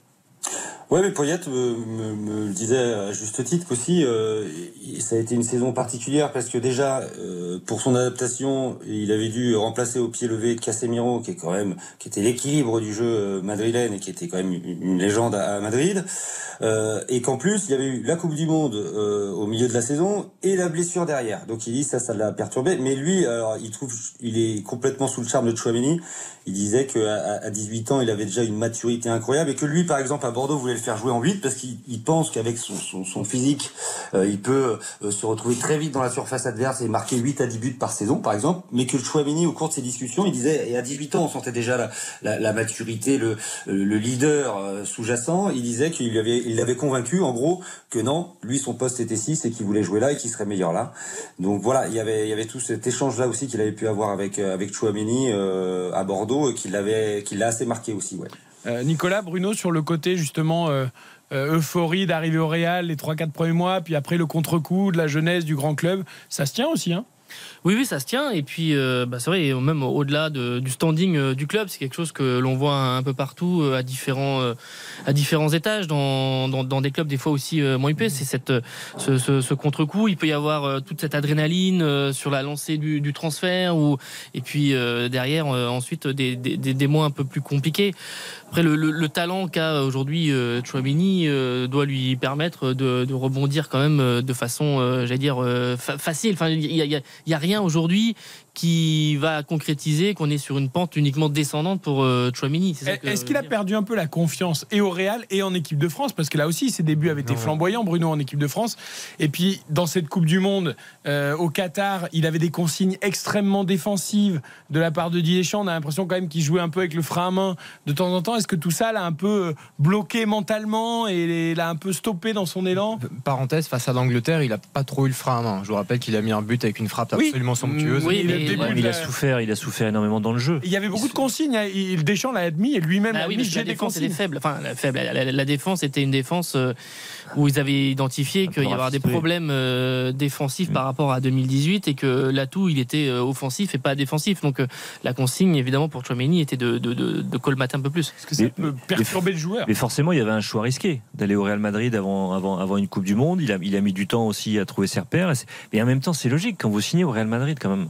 Euh, moi, je, je suis toujours le même. Jusqu'à la Coupe du Monde, Je s'est toujours les deux mêmes Real. exemples en en attendant, parce qu'on a le PSG où on s'impatiente souvent avec les recrues, mais regardez dans les grands clubs étrangers. Pour moi, les plus grands, c'est Manchester City, Liverpool, Real Madrid. Le Bayern, c'est encore un fonctionnement différent. Mais regardez Fabinho. Je pense qu'il n'y a aucun, mois. aucun doute sur son talent quand il est à Monaco. Il met six mois avant de rentrer dans l'équipe et il galère vraiment au début. Bernardo Silva, c'est Après, pareil. Klopp est La- particulier là-dessus. La première saison, mais club comme Guardiola, comme le Real Madrid, là, il y a une telle pression dans ce genre de club, un tel niveau aussi de, de- de- de compétition que c'est normal d'avoir un temps d'adaptation. Et Chouamini, ça reste un jeune joueur, Kamavinga, ça reste un jeune joueur. Moi, je pense qu'ils sont entre, entre de bonnes mains avec Carlo Ancelotti. Parce que humainement, c'est quelqu'un qui, voilà, il, comprend que le, jeune peut souffrir de pas jouer, mais il va lui parler, il va, maintenir ce lien, qui serait peut-être pas le même cas avec un Mourinho, par exemple, qui avait lui euh, titillé Benzema, l'ego de Benzema, mais c'est- c'était à double tranchant. Et c'est vrai que hum, Real Madrid, on rate, euh, on fait deux matchs un peu médiocres, on finit sur le banc, quoi. Euh, comme disait Mathias Valton, c'est pas l'AS Monaco, Real. Ouais, et D'ailleurs, il a fini sur le banc de Chouameni. Après, mentalement, c'est quand même un garçon, Mathias, assez. qui semble, alors on verra, euh, Moi, assez costaud. Moi, ce qui m'a impressionné, Eric, euh, c'est euh, que la pression, ça, ça coule sur lui. Tu, tu arrives, t'es très jeune, euh, c'est ta première expérience à l'étranger, c'est le Real Madrid, c'est le Bernabeu, et tu sens que ça ne l'intimide l'intimide pas du tout. Mais un peu comme Kamavinga, et moi, chez ces garçons-là, il y a une espèce de, de côté complètement décomplexé, euh, voilà, qui sont un peu imper- imperméables à la pression. Et moi, c'est ça qui me qui me bluffe beaucoup. Donc, je, je me fais pas trop de soucis, euh, effe- effectivement, pour lui. Après, je pense qu'il n'avait pas, euh, comment dire, euh, enregistré une certaine donnée au Real Madrid. C'est que, à un moment, comme le disait euh, très bien Baptiste, c'est que deux matchs, tu te retrouves vite sur le banc, et après, c'est très difficile. Et tu as une telle compétitivité, comme disait Bruno, que c'est très très difficile de récupérer sa place. Et je pense que là-dessus, il va falloir qu'il franchisse un, un petit cap euh, mental et qu'il se fasse un petit peu plus violence, parce qu'il a, il a tendance à, être euh, assez sûr de lui et peut-être un peu trop sûr. Et puis il y avait quand même des monstres au milieu de terrain avec Modric et Kroos. Ouais, et puis là, il y a que pour les, pour les mettre sur signé, non, mais pour les mettre sur le banc, ces deux-là, c'est quand même euh, Ils sont toujours là. compliqué. Donc, euh, Et, et là, il y a juste Jude Bellingham qui vient de signer. Qui vient d'arriver, en plus. Ouais. Donc, bon, petit- petite concurrence, Nicolas, pour Aurélien Chouamini et pour Eduardo Camavinga. euh, Je pense que Camavinga, il sera bien, peut-être arrière-gauche quand même aussi, euh, pour garder sa place. en vrai, il n'y a, pas d'inquiétude à avoir. C'est un garçon qui est parfaitement structuré, qui a un très bon agent, qui s'occupe aussi de Mike Maignan et de, de Jules Koundé. Donc, c'est une grosse structure qui est mentalement tout à fait conçue pour le haut niveau, qui a un talent absolument incroyable. Heureusement. Heureusement qu'il n'est pas tout de suite extrêmement performant sur la durée avec le Real. Il est humain, le garçon, mais il n'y a aucun doute sur son talent et ses capacités mentales surtout. Pour finir sur Aurélien Tchouameni, avant d'attaquer la page Mercato, Luis Enrique, Kylian Mbappé et tout le reste, euh, Nicolas Georgeron, on, on dit souvent que Tchouameni, et Mathias l'a un peu évoqué, il y a ce côté un peu facile, un peu nonchalant, un peu sûr de lui, mais ça c'est parfois aussi une posture. On a souvent accusé Anthony Martial aussi d'être un peu comme ça. euh. Faut pas l'être trop, quoi. C'est sur ça le problème. Faut Oui, pas l'être parfois trop non plus. Parce que parce que C'est Chouameni, moi, quelque je- chose de vrai quand même. Enfin, il faut le dire. Oui, bien sûr, mais qu'au Chou- sein du Chouameni, je trouve, à travers la Coupe du Monde, Chouameni, il l'a montré un peu et un peu trop, je trouve. Je, je trouvais qu'il se Ah oui, faisait pas assez violence. Oui, non, mais c'est c'est confirmé que oui, dans le groupe France, euh, que ce soit sur plusieurs rassemblements et dont la, la Coupe du Monde, un peu facile. Certains euh, voulaient voir un petit peu plus d'efforts et peut-être euh, moins se moins se montrer sur d'autres aspects. Donc euh, oui, c'est sûr, ça, ça fait partie, mais c'est aussi une partie d'une intégration globale dans un groupe et qui se fait pas comme ça du jour au lendemain. 20h59, nous marquons une courte pause. Nous ouvrons notre grand conseil de l'Europe. On remercie Nicolas Georgerot, notre spécialiste des Bleus. Rendez-vous demain avec. Philippe Sanfourche au Stade de France pour France, Grèce, Guillaume Maillard-Pacini, David Lortolari, Mathias Valton reste avec nous évidemment, tout comme Bruno Constant. C'est le conseil de l'Europe de 21h à 22h juste après ça. RTL Foot. RTL Foot, le conseil de l'Europe. 21h, nous sommes ensemble jusqu'à 22h dans RTL Foot, le Conseil de l'Europe. Nous allons essentiellement par- parler mercato, mais pas seulement. Euh, la finale de la Ligue des Nations a débuté également 0-0 pour l'instant entre la Croatie et l'Espagne. Le premier gros dossier qui nous intéresse, c'est évidemment la nouvelle cible numéro 1 du Paris Saint-Germain. J'ai l'impression qu'elle change tous les jours. On nous avait annoncé Nagelsmann prioritaire, presque signé. Ça négocie dur. Bon, finalement, il a claqué la porte. On en parle avec David Lortelari dans quelques minutes. Après, hier, c'est Sergio Conceição, l'entraîneur de Bordeaux, l'ancien entraîneur de Nantes, qui était la piste numéro 1. Et puis aujourd'hui, on nous annonce que c'est Luis Enrique, l'ancien sélectionneur de l'Espagne. Ça fait un petit moment. Luis Enrique. Oui, alors il était dans la liste. Il a Ah. toujours été dans la liste. Mais disons, il devient la cible numéro 1. premier tour de table déjà. Est-ce que cette fois, c'est le bon choix? Est-ce que cette fois, ça va vraiment se faire? Mathias Valton. Euh, moi, je, je trouve que c'est, en tout cas, si ça se confirme, je trouve que c'est un entraîneur intéressant. Après, euh, au PSG, on a toujours dit que c'était des entraîneurs intéressants. Euh, Tourelle, euh, voilà, il y en a plein d'autres qui sont passés et finalement, ça s'est avéré être des, des, des échecs. Mais après, je pense qu'il peut ramener peut-être euh, ce qui manque un, un petit peu, euh, c'est-à-dire de l'autorité. C'est quelqu'un euh, d'extrêmement autoritaire. C'est quelqu'un euh, d'extrêmement proche de ses joueurs aussi, qui les défendra euh, systématiquement, mais qui a une grosse personnalité aussi. Hein. Euh, C'est-à-dire que, par exemple, il avait quand même réussi à mettre Lionel Messi sur le banc après un accrochage, je m'en souviens en janvier de 2015, lors de sa première saison, un, accrochage à, l'entraînement. Donc voilà, c'est quelqu'un qui va se faire respecter en tout cas dans un vestiaire. C'est visiblement ce qu'on dit qui manque un petit peu euh, euh, à l'entraîneur du PSG ces, dernières années. Donc ça c'est un point positif. C'est quelqu'un qui euh, a toujours réussi à bien faire jouer ses équipes. Alors ça a été un peu plus compliqué avec la, la sélection espagnole, mais c'est une sélection, c'est pas un club. On n'a pas les garçons, euh, j'allais dire euh, tous- tous les jours sous la main. Euh, mais que ce soit avec euh, le Barça B, le Celta Vigo euh, et le, le fameux Barça de la, de la MSN où il avait fait le triplé Liga, Ligue des Champions, Coupe du Roi et puis même derrière il avait gagné la Super Coupe d'Europe et, le Mondial des clubs. C'est un garçon qui sait bien faire jouer ses équipes, qui aime qu'elles qu'elles soient portées vers l'avant avec un gros pressing, bon un petit peu dans l'ADN du, du, du Barça, j'allais dire historique en tout cas. Euh, donc c'est pour moi un choix intéressant. Après, euh, c'est quelqu'un avec une grosse personnalité, un gros caractère, donc il pourrait y avoir de la, des tensions quand. Alors, premier tour de table, j'ai dit. Est-il PSG compatible, Bruno Constant, Luis Enrique? C'est vrai qu'on réclame de la rigueur et quelqu'un à poigne, donc ça, pour le coup, ça colle. PSG compatible, on le verra à la fin de la saison prochaine. Personne si c'est lui qui qui gagne. euh. Mais non, mais c'est difficile de le dire avant parce qu'il n'arrive pas non plus. C'est pas comme Guardiola qui arrive à Manchester City avec euh, Sorian Feriano et Tiki Beristain qui ont déjà bâti le club pour lui, qui ont des- qui l'installent dans un fauteuil. Mais pour moi, et je l'espérais, pour moi c'est le meilleur choix possible. De tous les candidats qui avaient été cités, pour moi c'était le meilleur choix, tout simplement parce que lui a déjà gagné Ligue des Champions. Et quand on arrive dans un vestiaire aussi compliqué à gérer, moi j'ai gagné Ligue des Champions. Vous, vous, vous, vous voulez en gagner une avec le PSG. Donc pour moi, rien que ça, déjà, ça assoit une autorité. C'est quelqu'un qui fait bien jouer ses équipes, comme l'a dit euh, Mathias. Et en plus, moi, j'ai quand même souvenir de son Euro 2021 avec l'Espagne. Pour moi, ça reste la plus belle équipe de l'Euro. Et ils sont à rien, vraiment à rien, de se Demi qualifier pour la finale de l'Euro. Et je pense qu'ils auraient gagné, ils auraient gagné cet Euro s'ils étaient qualifiés. Euh, donc voilà. Après, il y a la Coupe du Monde. Bon, bah ça arrive. Bon, faut aussi- fait en huitième contre le Maroc, on le rappelle pour ce qu'il qui a, ce qu'il a fait avec Enfin, l'équipe élimination, d'Espagne, honnêtement, quand on regarde l'effectif de la sélection espagnole, qui vient quand même d'aller recruter des Français pour composer sa charnière centrale, c'est quand même euh, une, une nation qui est en perdition en termes de talent. Il n'y a, plus grand chose. Il n'y a, pas de numéro 9, il n'y a pas de charnière. Euh, les a les talents qui émergent sont très très jeunes.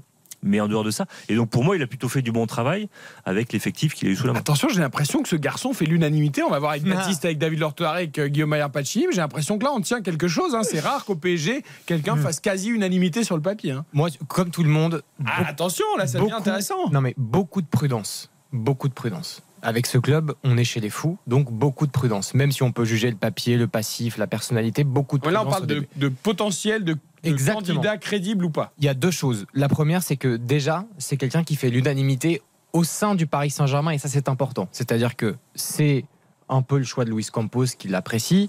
Nasser également, le président parisien, l'apprécie. Et il est apprécié à Doha. Vous savez qu'il y a trois têtes pensantes au Paris Saint-Germain qui veulent trois coachs différents. Là, il y a une forme de consensualité. Ah, pourquoi il n'est pas arrivé tout de suite en numéro 1 Bah, J'en sais rien, vous posez la Bah, je question. sais pas, là, vous me dites tout le monde est d'accord, donc ça Non, aurait mais dû être Parce la qu'il piste y a eu numéro le 1 dès le poids, il y a eu le poids de Doha au départ de- d'imposer peut-être le nom de Nagelsmann. Exactement. Donc là, déjà, il y a quand même un entraîneur qui est, en tout cas, choisi et qui fait que un peu voilà qui, qui, qui, qui rassemble un peu les têtes pensantes du Paris Saint-Germain. Et deuxième chose, effectivement, pour moi, il coche toutes les cases, à savoir le charisme, l'autorité, et puis d'un autre côté, le projet de jeu aussi. Sur le Là, management, vous êtes en train de me dresser le portrait de l'entraîneur parfait. Mais Sur tant le- mieux, tant mieux. mais- sur le management humain et sur l'aspect tactique et footballistique, pour moi, effectivement, sur le papier, c'est quelqu'un qui coche beaucoup de cases. On va, on va en parler après. Son seul défaut, c'est qu'il déteste les journalistes et donc ça va être compliqué pour nous. Mais ça, on s'en fiche. Ça, ça, c'est pas grave. Non, non, mais on s'en fiche. Oui, non, mais tu vois, je le précise tout de Oui, suite. oui. On s'en fiche. Voilà, ça fait partie de. de- voilà, il, il aime pas trop la presse. hein, un peu ses, ses adversaires. je Pas du tout même. Hein, pas du tout. Voilà, tu as raison. Euh, je- Ah bah non, il, il- il- parce qu'il il dit que les, en gros que les journalistes ils connaissent rien au foot et ils Il sont embarrés mais à il est chaque pas le question seul, hein. c'est terrible. De tous les grands Mais c'est vrai entraîneurs. que lui, il, le- il le dit par. Demandez à Alex Ferguson ce qu'il pensait des journalistes. euh, Ouais, bon, après, il a dû composer 40 ans avec quand même. mais- Je crois que l'histoire, c'est que Mathias Valtin posait une question en conférence de presse à Luis Enrique et depuis, il, aime pas les gens. Depuis, il a dit toi, je ne veux plus te parler. Euh, tiens, on accueille David Lortolari, notre voix allemande, qui est dans le train lui aussi. Tiens, David, salut mon David. Et bien dans le. Servus, salut Eric, salut à tous. Ah, mais le, le son est parfait. Pour l'instant, on espère que ça dure. Dites-moi, euh, Nagelsmann n'est pas venu finalement, puisque désormais c'est Luis Enrique. On en parlera après de Nagelsmann, mais c'est parce qu'il n'avait pas gagné avec des champions, c'est parce que c'était trop compliqué. Qu'est-ce qui se passe? Ben, en tout cas, écoute Eric, euh, je m'attendais à un truc de dingue entre Nagelsmann qui est un fou du coaching, qui est euh, capable de mettre 3, 4, 5, 6 tactiques dans la tête de ses joueurs d'un seul coup, qui fait que ça fait une espèce de, euh, de, de, de- de court-circuit dans l'esprit des joueurs. Je, je m'attendais à quelque chose d'électrique au Paris Saint-Germain si la- l'aventure Nagelsmann se lançait. Là, je suis quelque part un peu plus rassuré, surtout quand j'entends les, les diagnostics des confrères. Je suis assez d'accord avec ce qui a été dit jusqu'ici. Il faut un entraîneur euh, capable de passer des messages simples, avec du charisme, euh, capable de gérer à la fois un groupe de joueurs et une direction. Et Nagelsmann, euh, j'avais de gros doutes d'entrée avant même qu'il n'arrive. Là, on a peut-être un choix un peu plus rationnel. Voilà, c'est le mot qui me vient à l'esprit. Et donc, je suis convaincu pour l'instant, avant que ça ne se mette en place. Bon, et saluons aussi Guillaume Arpacini, notre voix italienne, troisième de la Ligue des Nations, après cette victoire 3-2 de la Squadra Azzurra face aux Pays-Bas. Et l'homme qui a donc, euh, grâce à Roberto Mancini, battu euh, à l'Euro 2021 l'Espagne de, de Luis Enrique. Salut mon Guillaume. Buonasera. Buonasera à tous. Quand, Bah toi, oui, très de- belle troisième place. Très belle troisième Ouais, c'est bien, c'est bien. Pour Du coup, elle permet une qualification en Coupe du Monde à troisième place ou Bah pas, écoute, Eric? oui, non, bah écoute, non. Ça c'est moche. Ouais, ça c'est très moche. C'est moche, c'est moche. Non, mais sur, sur la, Luis Enrique, honnêtement, je suis d'accord avec le, le diagnostic qui a été fait par, par vous tous. Euh, assez triste hein, de ne pas avoir vu de, de piste italienne. Il y a eu un peu Thiago Motta, mais visiblement c'était un peu le, le dernier choix. Il y a pas eu beaucoup de rumeurs Conte d'ailleurs. Euh, moi qui pensais voir un peu plus de d'Antonio Conte, euh, ça n'a pas été le cas. Mais en tout cas, voilà, Luis Enrique, pour moi, il rassemble charisme, jeu, poigne, palmarès. Après, comme l'a dit Baptiste, le PSG, c'est un club à part, un club de fous, euh, un club qui, qui détruit souvent ses entraîneurs. Donc, euh, assez curieux de voir ce que va faire Luis Enrique cette saison. Mais on va dire que sur le profil euh, envisagé par Paris, disons que c'est celui qui coche le plus de cases. Non, mais Après, on verra attendez. bien à la fin de la saison si s'il est parvenu à, à réussir. Mathias, on signe le contrat tout de suite là. Enfin, je veux dire, euh, ça paraît tellement simple, Mais non, mais c'est- tellement évident. Non, mais le loup, il va arriver d'où Le loup, c'est pas possible. Là. De- Tout le monde est d'accord. C'est mais c'est logique. On avait fait un tour de table euh, il y a une ou deux semaines sur Nagelsmann, quand soi-disant il allait signer au PSG et, et il y avait Tout beaucoup de doutes autour de la table. Là, pour le coup, en fait, le PSG a, a testé pas mal de, de profils différents, souvent des entraîneurs qui montaient et donc étaient potentiellement des entraîneurs qui pouvaient monter avec le PSG, l'aider à grandir et grandir ensemble. Ils n'avaient pas testé en dehors de Ancelotti, mais très tôt dans le projet euh, QSI, et ça s'est très mal passé, de quelqu'un qui avait déjà gagné. Et, à un moment donné, il faut aller chercher un poids lourd. Ce qu'a fait Liverpool en allant chercher Klopp et City avec Guardiola, c'est exactement ça. Il faut chercher les meilleurs entraîneurs pour gagner la Ligue des Champions. Pas faux. Alors tout le monde parle du charisme. hein. Vous avez tous cité le charisme de Luis Enrique. Est-il si important, Mathias Valton C'est vrai que c'est, ouais, il a ce côté aussi Ah oui. un peu méditerranéen, beau gosse, s'exprime bien, tout ça. Mais est-ce qu'il a vraiment du charisme? Beau gosse, vous laisse en juger. Ah oui, Non, mais je veux dire, élégant. C'est question de charisme. goût, quoi. Ça. Hein? C'est une question de goût. est non, beau oui, gosse. pardon. Quand je, non, mais quand je veux dire beau gosse, c'est certaine élégance latine, euh, facile. Tu Il y a vois, une enfin, assu- l'assurance en tout cas. Voilà. Ah, je dirais pas qu'il est élégant. Euh, il, il va mettre euh, un espèce de comment on appelle ça euh, d'échafaudage là pour regarder l'entraînement. Il faisait ça avec euh, le Celta Vigo et, avec euh, avec la sélection espagnole, un échafaudage avec des, des, des lunettes un peu là, de de voileux. Et il va regarder ça. Là, il est moins charismatique hein, quand il est en plein d'entraînement. Ah, j'adore les voileux. J'adore que ça. les voileux ont beaucoup Mais, de succès. Hein. Oui, oui. Les lunettes, On pourrait là, faire que un autre débat, un peu Eric. voileux. Non, non, mais bon. Quand t'es sur Essaye cet été avec les lunettes de voileux, tu vas voir. T'es sur marche, un hein. échafaudage Ouais, l'échafaudage, J'ai déjà pas un physique facile, j'ai pas, j'ai pas envie de. Les- de- L'échafaudage, c'est moins sexy que le catamaran ou le, ou le, le riva, mais. Non, mais après, il a, il a, il a une très très grosse personnalité. C'est quelqu'un euh, qui euh, a toujours raison, on va dire, donc qui est sûr de lui. Euh, même quand il se trompe, euh, il va rarement reconnaître qu'il avait tort. Euh, mais euh, c'est quelqu'un aussi d'entraînant, quoi. C'est quelqu'un qui est capable d'entraîner euh, euh, ses joueurs derrière un, un projet de jeu, qui, est- qui a une mentalité de gagneur incroyable. Euh, je sais que tous Ça, les, bien, les- les joueurs de, de la sélection étaient fans de, de, de Luis Enrique. Ils étaient prêts à, entre guillemets, mou- mourir pour lui. Donc c'est quelqu'un aussi qui qui sait motiver ses troupes, qui sait les entraîner de, derrière lui. Donc ça c'est c'est également intéressant. Euh, après euh, après faut faut faut voir aussi. Hein. Euh, Le PSG, il faut voir aussi ce qu'il aura sous la main. hein. Euh, moi je veux dire que s'il y, a- il y a déjà pu euh, Messi, euh, les recrues pour moi sont pas des recrues non plus de de premier niveau. Euh, voilà, faut faut voir ce qu'il a aussi euh, comme matière. Ouais, mais comme disait Bruno, la sélection espagnole était dans un peu un creux descendant, donc au PSG, finalement, il y aura quand même de la Et- et- et Enfin, il est PSG, arrivé à les faire Vous jouer. avez, vous avez ni Pedri ni Gavi, hein, accessoirement. Non, mais il arrivait exemple. quand même à faire jouer plutôt de belle manière une équipe d'Espagne Oui, qui a moins de talent que le PSG aujourd'hui. Est-ce qu'il a un joueur fétiche avec, euh, qu'on- que tu imagines bien euh, emmener avec lui? Parce que les entraîneurs aiment bien souvent avoir euh, un relais, un mec sur qui s'appuyer, un joueur qu'ils aiment particulièrement. Est-ce que Luis Enrique a son, a son chouchou? Mm, Non, ap- après il y a une donnée, c'est qu'il a eu Neymar et c'est, je pense moi, les, les plus belles années de, Eh oui. de Neymar Ouais. en tant que footballeur. Et Donc c'est ça, c'est important, pas, c'est important. S'il il va peut-être pouvoir le relancer. Et s'il y a Neymar et s'il y a Mbappé, euh, j'allais dire au meilleur de leur, ni- de leur- de leur niveau, euh, bah, ça peut faire des dégâts. Moi, c'est à Euh, lui que je pense tout de suite à Neymar. hein. Ce qui est celui qui voulait le plus Mais- partir ou que le PSG voulait le plus écarter et qui peut-être sera le seul qui reste. Si le PSG cherche un défenseur central, il y aura peut-être la porte qui joue plus euh, non plus euh, euh, à Manchester City et qu'il avait voulu faire venir déjà au Barça quand la porte était à, à, Bilbao et qu'il a rapatrié aussi en, sélection. Donc ça peut être aussi une, piste, voilà. Moi, sur le dossier Laporte, je suis un peu étonné parce que je suis pas sûr qu'il soit meilleur que les défenseurs axiaux actuellement au PSG. Euh, il a perdu sa place à City, mais parce qu'il y a des, des joueurs qui sont me- bien meilleurs que lui défensivement. C'est quelqu'un qui fait encore pas mal d'erreurs. Donc, euh, mais c'est Ah, vrai je partage, hein, Bruno. Je dis juste que Oui, lui, oui, il sûr. il l'aime beaucoup. Mais c'est pour ça, oui. Mais, mais c'est vrai que le- la relation euh, Neymar-Luis Enrique, elle peut être capitale. Eh oui. Parce qu'un grand PSG, c'est aussi quand on a eu un grand Neymar. Donc si lui Il est était énorme au capable. début de la saison. Ah mais oui, hein. si, si tu arrives à, si t'arrives à relancer Neymar, à lui redonner goût à jouer pour le, pour le maillot du PSG avec Luis Enrique, bah, c'est tant mieux pour le club parisien. Ce qui était capital aussi, c'est que à, à l'époque de ce Neymar Prime, il y avait aussi Messi et Suarez qui sont deux joueurs d'excellente qualité et qui étaient surtout très proches de Neymar aussi. Ça aussi, ça joue. Mais euh, pour parler football, euh, moi, ce que j'adorais avec Luis Enrique, c'est que moi, la MSN, elle m'a régalé. Euh, Il y a le Barça de Guardiola et je pense qu'on sous-estime presque ce Barça-là d'Enrique qui en 2015 quand il remporte la Ligue des Champions est exceptionnel de beauté. Il termine le championnat en furie avec des actions collectives, un trio qui marchait tellement bien et surtout il y avait un vrai équilibre dans cette équipe malgré le fait qu'il y avait trois fortes personnalités en attaque même si on sait que Suarez de par son tempérament est quelqu'un qui travaille beaucoup aussi défensivement mais il avait réussi à trouver un équilibre avec trois offensifs quand même euh, qui avaient quand même beaucoup d'égo. Après, il n'était pas arrivé sur des ruines non plus euh, au Barça. Il arriverait Ah, après, oui. après Guardiola. C'était encore un grand ça, Barça. ça- ça peut aider quand même. C'était encore un grand Barça. Euh, un homme nous a rejoint dans ce studio. Va-t-il être enfin. la voix discordante dans ce, de, ce concert de louanges sur Luis Enrique au Paris Saint-Germain? Alors, je signale que Stéphane Powell, qui devait être là à 20h ce soir, est arrivé à 21h14 en studio. L'amour de la radio. Salut mon Stéphane. Ça Mais va je bien souligne quand même, Stéphane, Oui. que votre TGV, à cause des orages, prends pas un jet privé ça avait 1h20. Non, euh, Ça, c'est Yoann Stéphane est un homme simple. Ouais. Euh, avait 1h28 de retard Exact. et que finalement vous n'avez qu'une heure 14 de retard à l'antenne. Donc vous avez quand même rattrapé 14 minutes, ce qui est une vraie performance. Et attendez, j'ai voulu prendre le métro, juste l'anecdote, avec la flotte, les métros sont fermés aussi. ça, Vous avez- vous prévenu. hein. donc je suis venu en, en- en taxi, j'ai la facture, je vais foutre la totale. Très bien. vous l'envoyez à monsieur Régis Ravanas Je- ou, ou monsieur Jean-Michel Rascol, chef des sports. Euh, et puis, Ah, monsieur Rascol Vous verrez si vous avez une réponse. à mon avis, que dalle quoi. Euh, alors, alors, on sur les en train de sujets se demander oui. si Luis Enrique était le bon choix pour le Paris Saint-Germain, puisque c'est désormais la piste numéro 1 Mais privilégiée. J'ai Et, entendu tout votre débat dans le taxi. et tout le monde est d'accord. Vous aussi? Ah ben moi j'ai.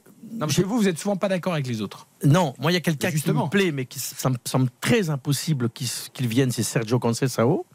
Ah, ça, c'était la piste d'hier. Vous avez un jour de retard, monsieur. Non, non, mais la piste. c'est- qui était intéressante aussi. C'était une piste très intéressante pour de multiples raisons. Euh, ça, je peux les expliquer. Mais par contre, c'est que son président, comme c'est dans le jeu de l'élection dans un an, il a besoin euh, de se garantir que reste, euh, que Sergio reste au, au club. À donc, Porto? à Porto, donc c'est mort. Donc, effectivement, non, je vous rejoins. Je pense que Lu- Lucho euh, est la meilleure. Luis. Lucho, oui, Lucho. On dit Lucho, on dit, on, on- C'est on son dit pas Enrique, on dit. Alors, tiens, d'ailleurs, on dit, on dit ou Luis Enrique ou Lucho. Alors, parce qu'on va, Mathias Valton va nous expliquer, et ça c'est important, tu as raison. Euh, on fait un peu de sémantique. Euh, Luis Oh, Enrique, euh, Mathias, c'est son prénom. Louis-Henri. Et, et son nom, c'est Martinez Garcia. Donc son nom complet, c'est Luis Enrique Martinez Garcia. Oui. Et donc, Martinez, le nom de son papa, et Garcia, le nom de sa maman. Il est dans les ça, toilettes, euh, notre copain. mais c'est en Espagne, c'est compliqué aujourd'hui. Dans les toilettes espagnoles. La sécheresse. Et il y a- joue au paddle. Il y a plein de choses, c'est très compliqué. Euh, et donc, Exactement. euh, il faut pas l'appeler, euh, on va pas dire Enrique par exemple. C'est pas Monsieur Enrique. C'est pas Luis Non. Enrique.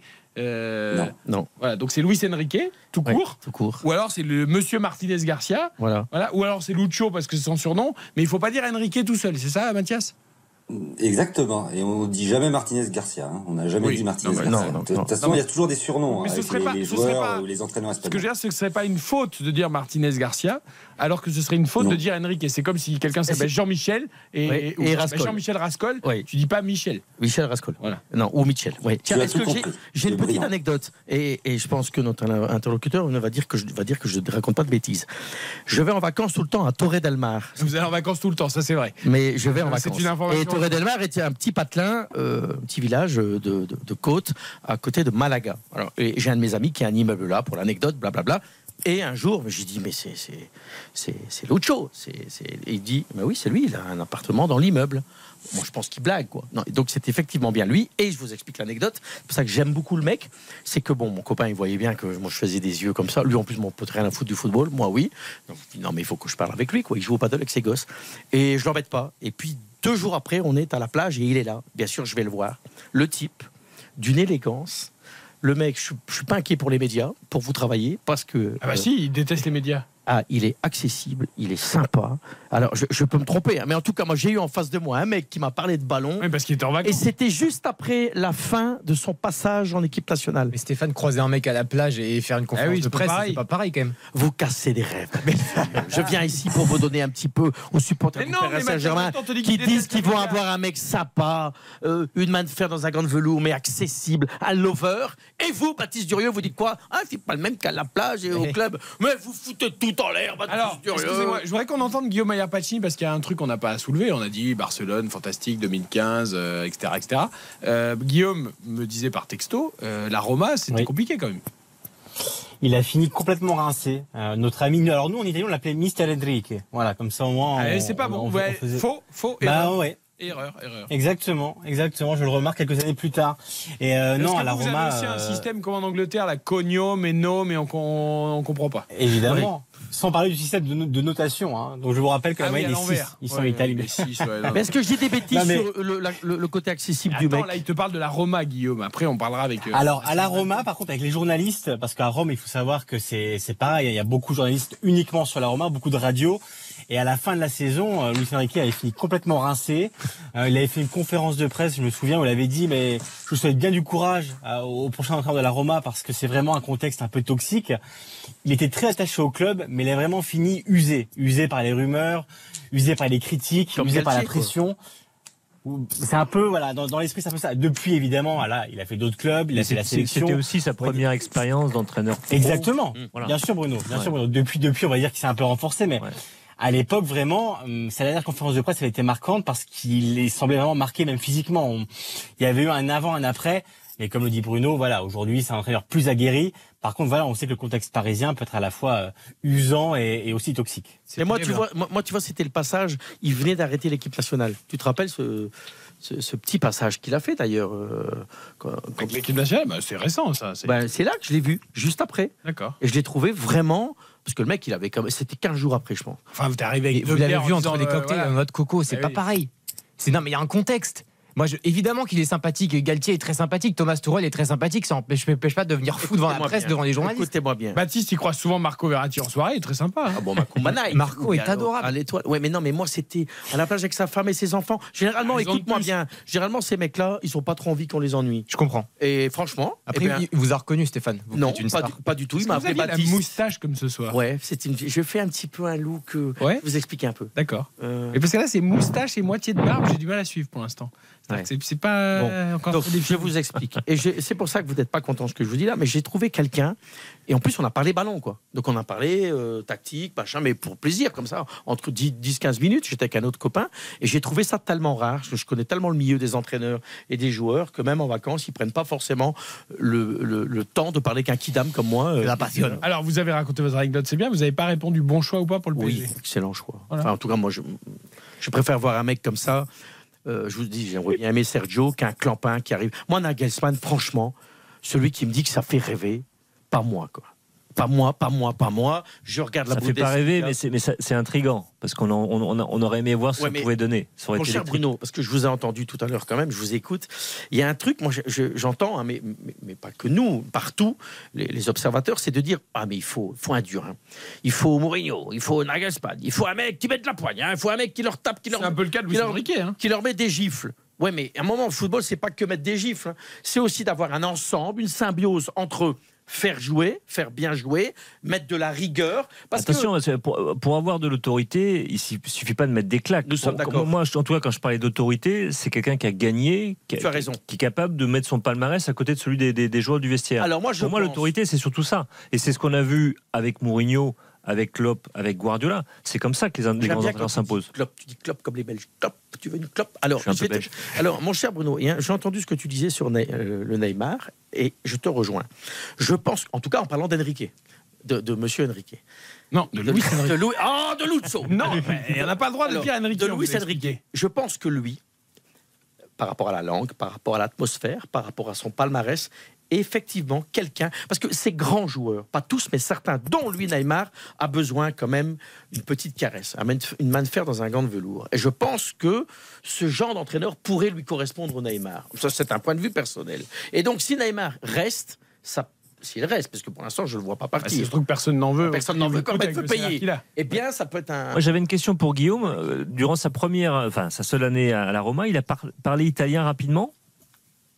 Bah, alors disons que l'espagnol et l'italien forcément Ouais, c'est proche. euh, C'est plus proche. assez donc ouais ouais disons que oui oui clairement il est c'était assez rapide et il s'est facilement adapté. Alors le français je sais pas où il en est Mathias Valton nous le dira mais en tout cas en Italie voilà ça a été assez assez rapide.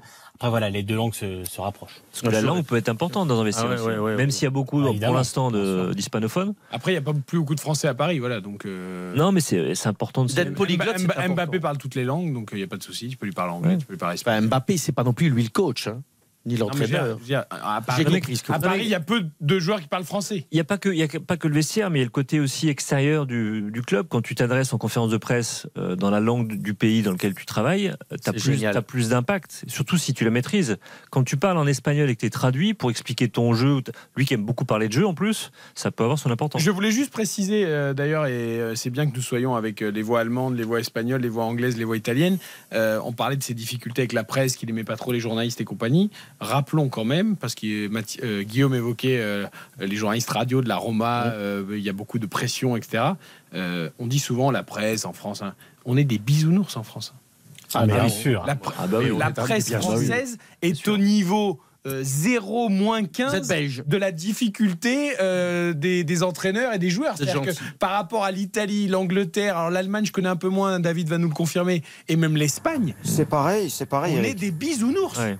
En, Très France, aussi. la presse est d'une gentillesse, mais par rapport Eric, aux autres ouais. pays. Mais, mais Eric, tu sais que, que Frédéric, Frédéric Vasseur, le patron de Ferrari, euh, comme il y a le Grand Prix en plus en, en ce moment, Frédéric Vasseur, la Les première chose Ferrari qu'il a faite en arrivant. C'est Verstappen qui est en tête Oui, non, mais Alonso et Hamilton. pour dire, pour dire que euh, Frédéric Vasseur, hier, dans un entretien à l'équipe, a dit qu'il avait interdit la revue de presse qui est envoyée chaque jour à tous les salariés, tous les salariés de Ferrari parce qu'il en pouvait plus de lire des rumeurs, des pistes, parce que Ferrari, vous le savez, en Ah, Italie, c'est quelque chose Oui, de primordial. Mais il a interdit, voilà, euh, parce que la presse est envoyée par mail, et il a interdit ça parce qu'on avait marre que les salariés, il disait que c'était toxique et qu'il n'en pouvait plus de voir Ça, les salariés drôle. arriver en faisant grismine. mais tu, mais tu sais, en France, en- enfin, excuse-moi. Griezmann Non, mais en France, excuse-moi, mais en France, sur l'histoire des rumeurs, sur l'histoire. Non, mais les rumeurs, il y en a partout dans la vous êtes presse. pas mal non Oui, plus. mais ce que je veux dire, parle- drôle je parle aussi. plus des, de nombre de papiers, de, de critiques, Mais c'est surtout les conférences de presse, les questions piquantes quand on rentre dedans. euh, Moi, je trouvais, j'ai trouvé ouais, effectivement qu'on était un peu gentil. euh, En France, mais quand, quand les joueurs disent ouais la presse, mais, va jouer en Italie, en Angleterre, en Espagne, tu vas voir, ça va être autre chose. euh, sois content d'être ici. Bien sûr. Et va au Liechtenstein. Souvenez-vous des conférences de presse de Ferguson, de Wenger, de Mourinho dans leurs clubs respectifs en Angleterre. C'était, c'était tendu, c'était électrique. Mais c'est aussi ça le rôle d'un journaliste. C'est, pas aller dans le sens du, l'interlocuteur qu'on a en face de nous. pour, pour boucler la boucle sur l'Italie, puisque euh, Guillaume évoquait euh, la passion de Ferrari, euh, pendant Roland Garros, il y avait énormément de journalistes italiens qui étaient accrédités à Roland Garros, Porte d'Auteuil, parce que bah, le tennis italien se porte pas trop mal. Euh, il y avait Sinner, il y avait. Sonego, euh, euh, voilà, il y, a- il y avait plutôt, il y a Musetti, il y a plutôt des bons joueurs. Donc il y a- il y, a une couverture tennistique qui est assez importante. Et euh, un jour, il y a Sonego qui joue contre Kachanov et Musetti qui joue contre Alcaraz. Euh, donc deux gros matchs avec deux Italiens et tout. Et on disait, ah bah tiens, on parlera peut-être d'eux. Est-ce qu'on peut vous solliciter Est-ce que vous aurez du temps Etc. Et, et je me rappelle une journaliste de la Gazzetta qui m'a dit, bah en fait, euh, euh, j'en sais rien. Ça va dépendre du résultat du Grand Prix, de, fait- de, la, de ce que fait la Ferrari au Grand Prix à 14 J'imagine, heures. hein. Parce que si la Ferrari fait un résultat, et ben en gros tout le reste, euh, on oublie. Même si même si Musetti, bah, Alcaraz du On s'en mondial, on s'en fout. Ferrari, euh, il fait tout le journal. Euh, et et- et sinon, bah, euh, on aura du boulot, donc on aura moins de temps. C'est ça, hein, Guillaume. La Ferrari, Ah, Bien c'est évidemment. Ah, mais Ferrari, c'est quelque chose qui est vital pour tous les Italiens. Au-delà des pilotes, c'est quelque chose qui a été inculqué. Moi, ma famille, mon grand-père m'a emmené tout petit euh, sur les grands prix à Spa-Francorchamps en Belgique. Non, non, c'est quelque chose Ah. c'est une qui des est dernières vraiment. victoires de Ferrari d'ailleurs avec Leclerc, hein, qui avait enchaîné avec C'était en Monza. 99, alors. euh, Ah, non, mais pas, pas, pas quand tu allais toi, mais Là, non, mais c'est- c'est c'est vraiment quelque chose qui est une euh, institution vital mais pour, chez vous. Pour tous les Italiens. Parce que en- autant dans le foot, évidemment, il y a la sélection, il y a le clubisme, voilà, entre Milan, l'Inter, la Juve, euh, Naples et les autres. Mais Ferrari, c'est quelque chose qui regroupe tout le monde.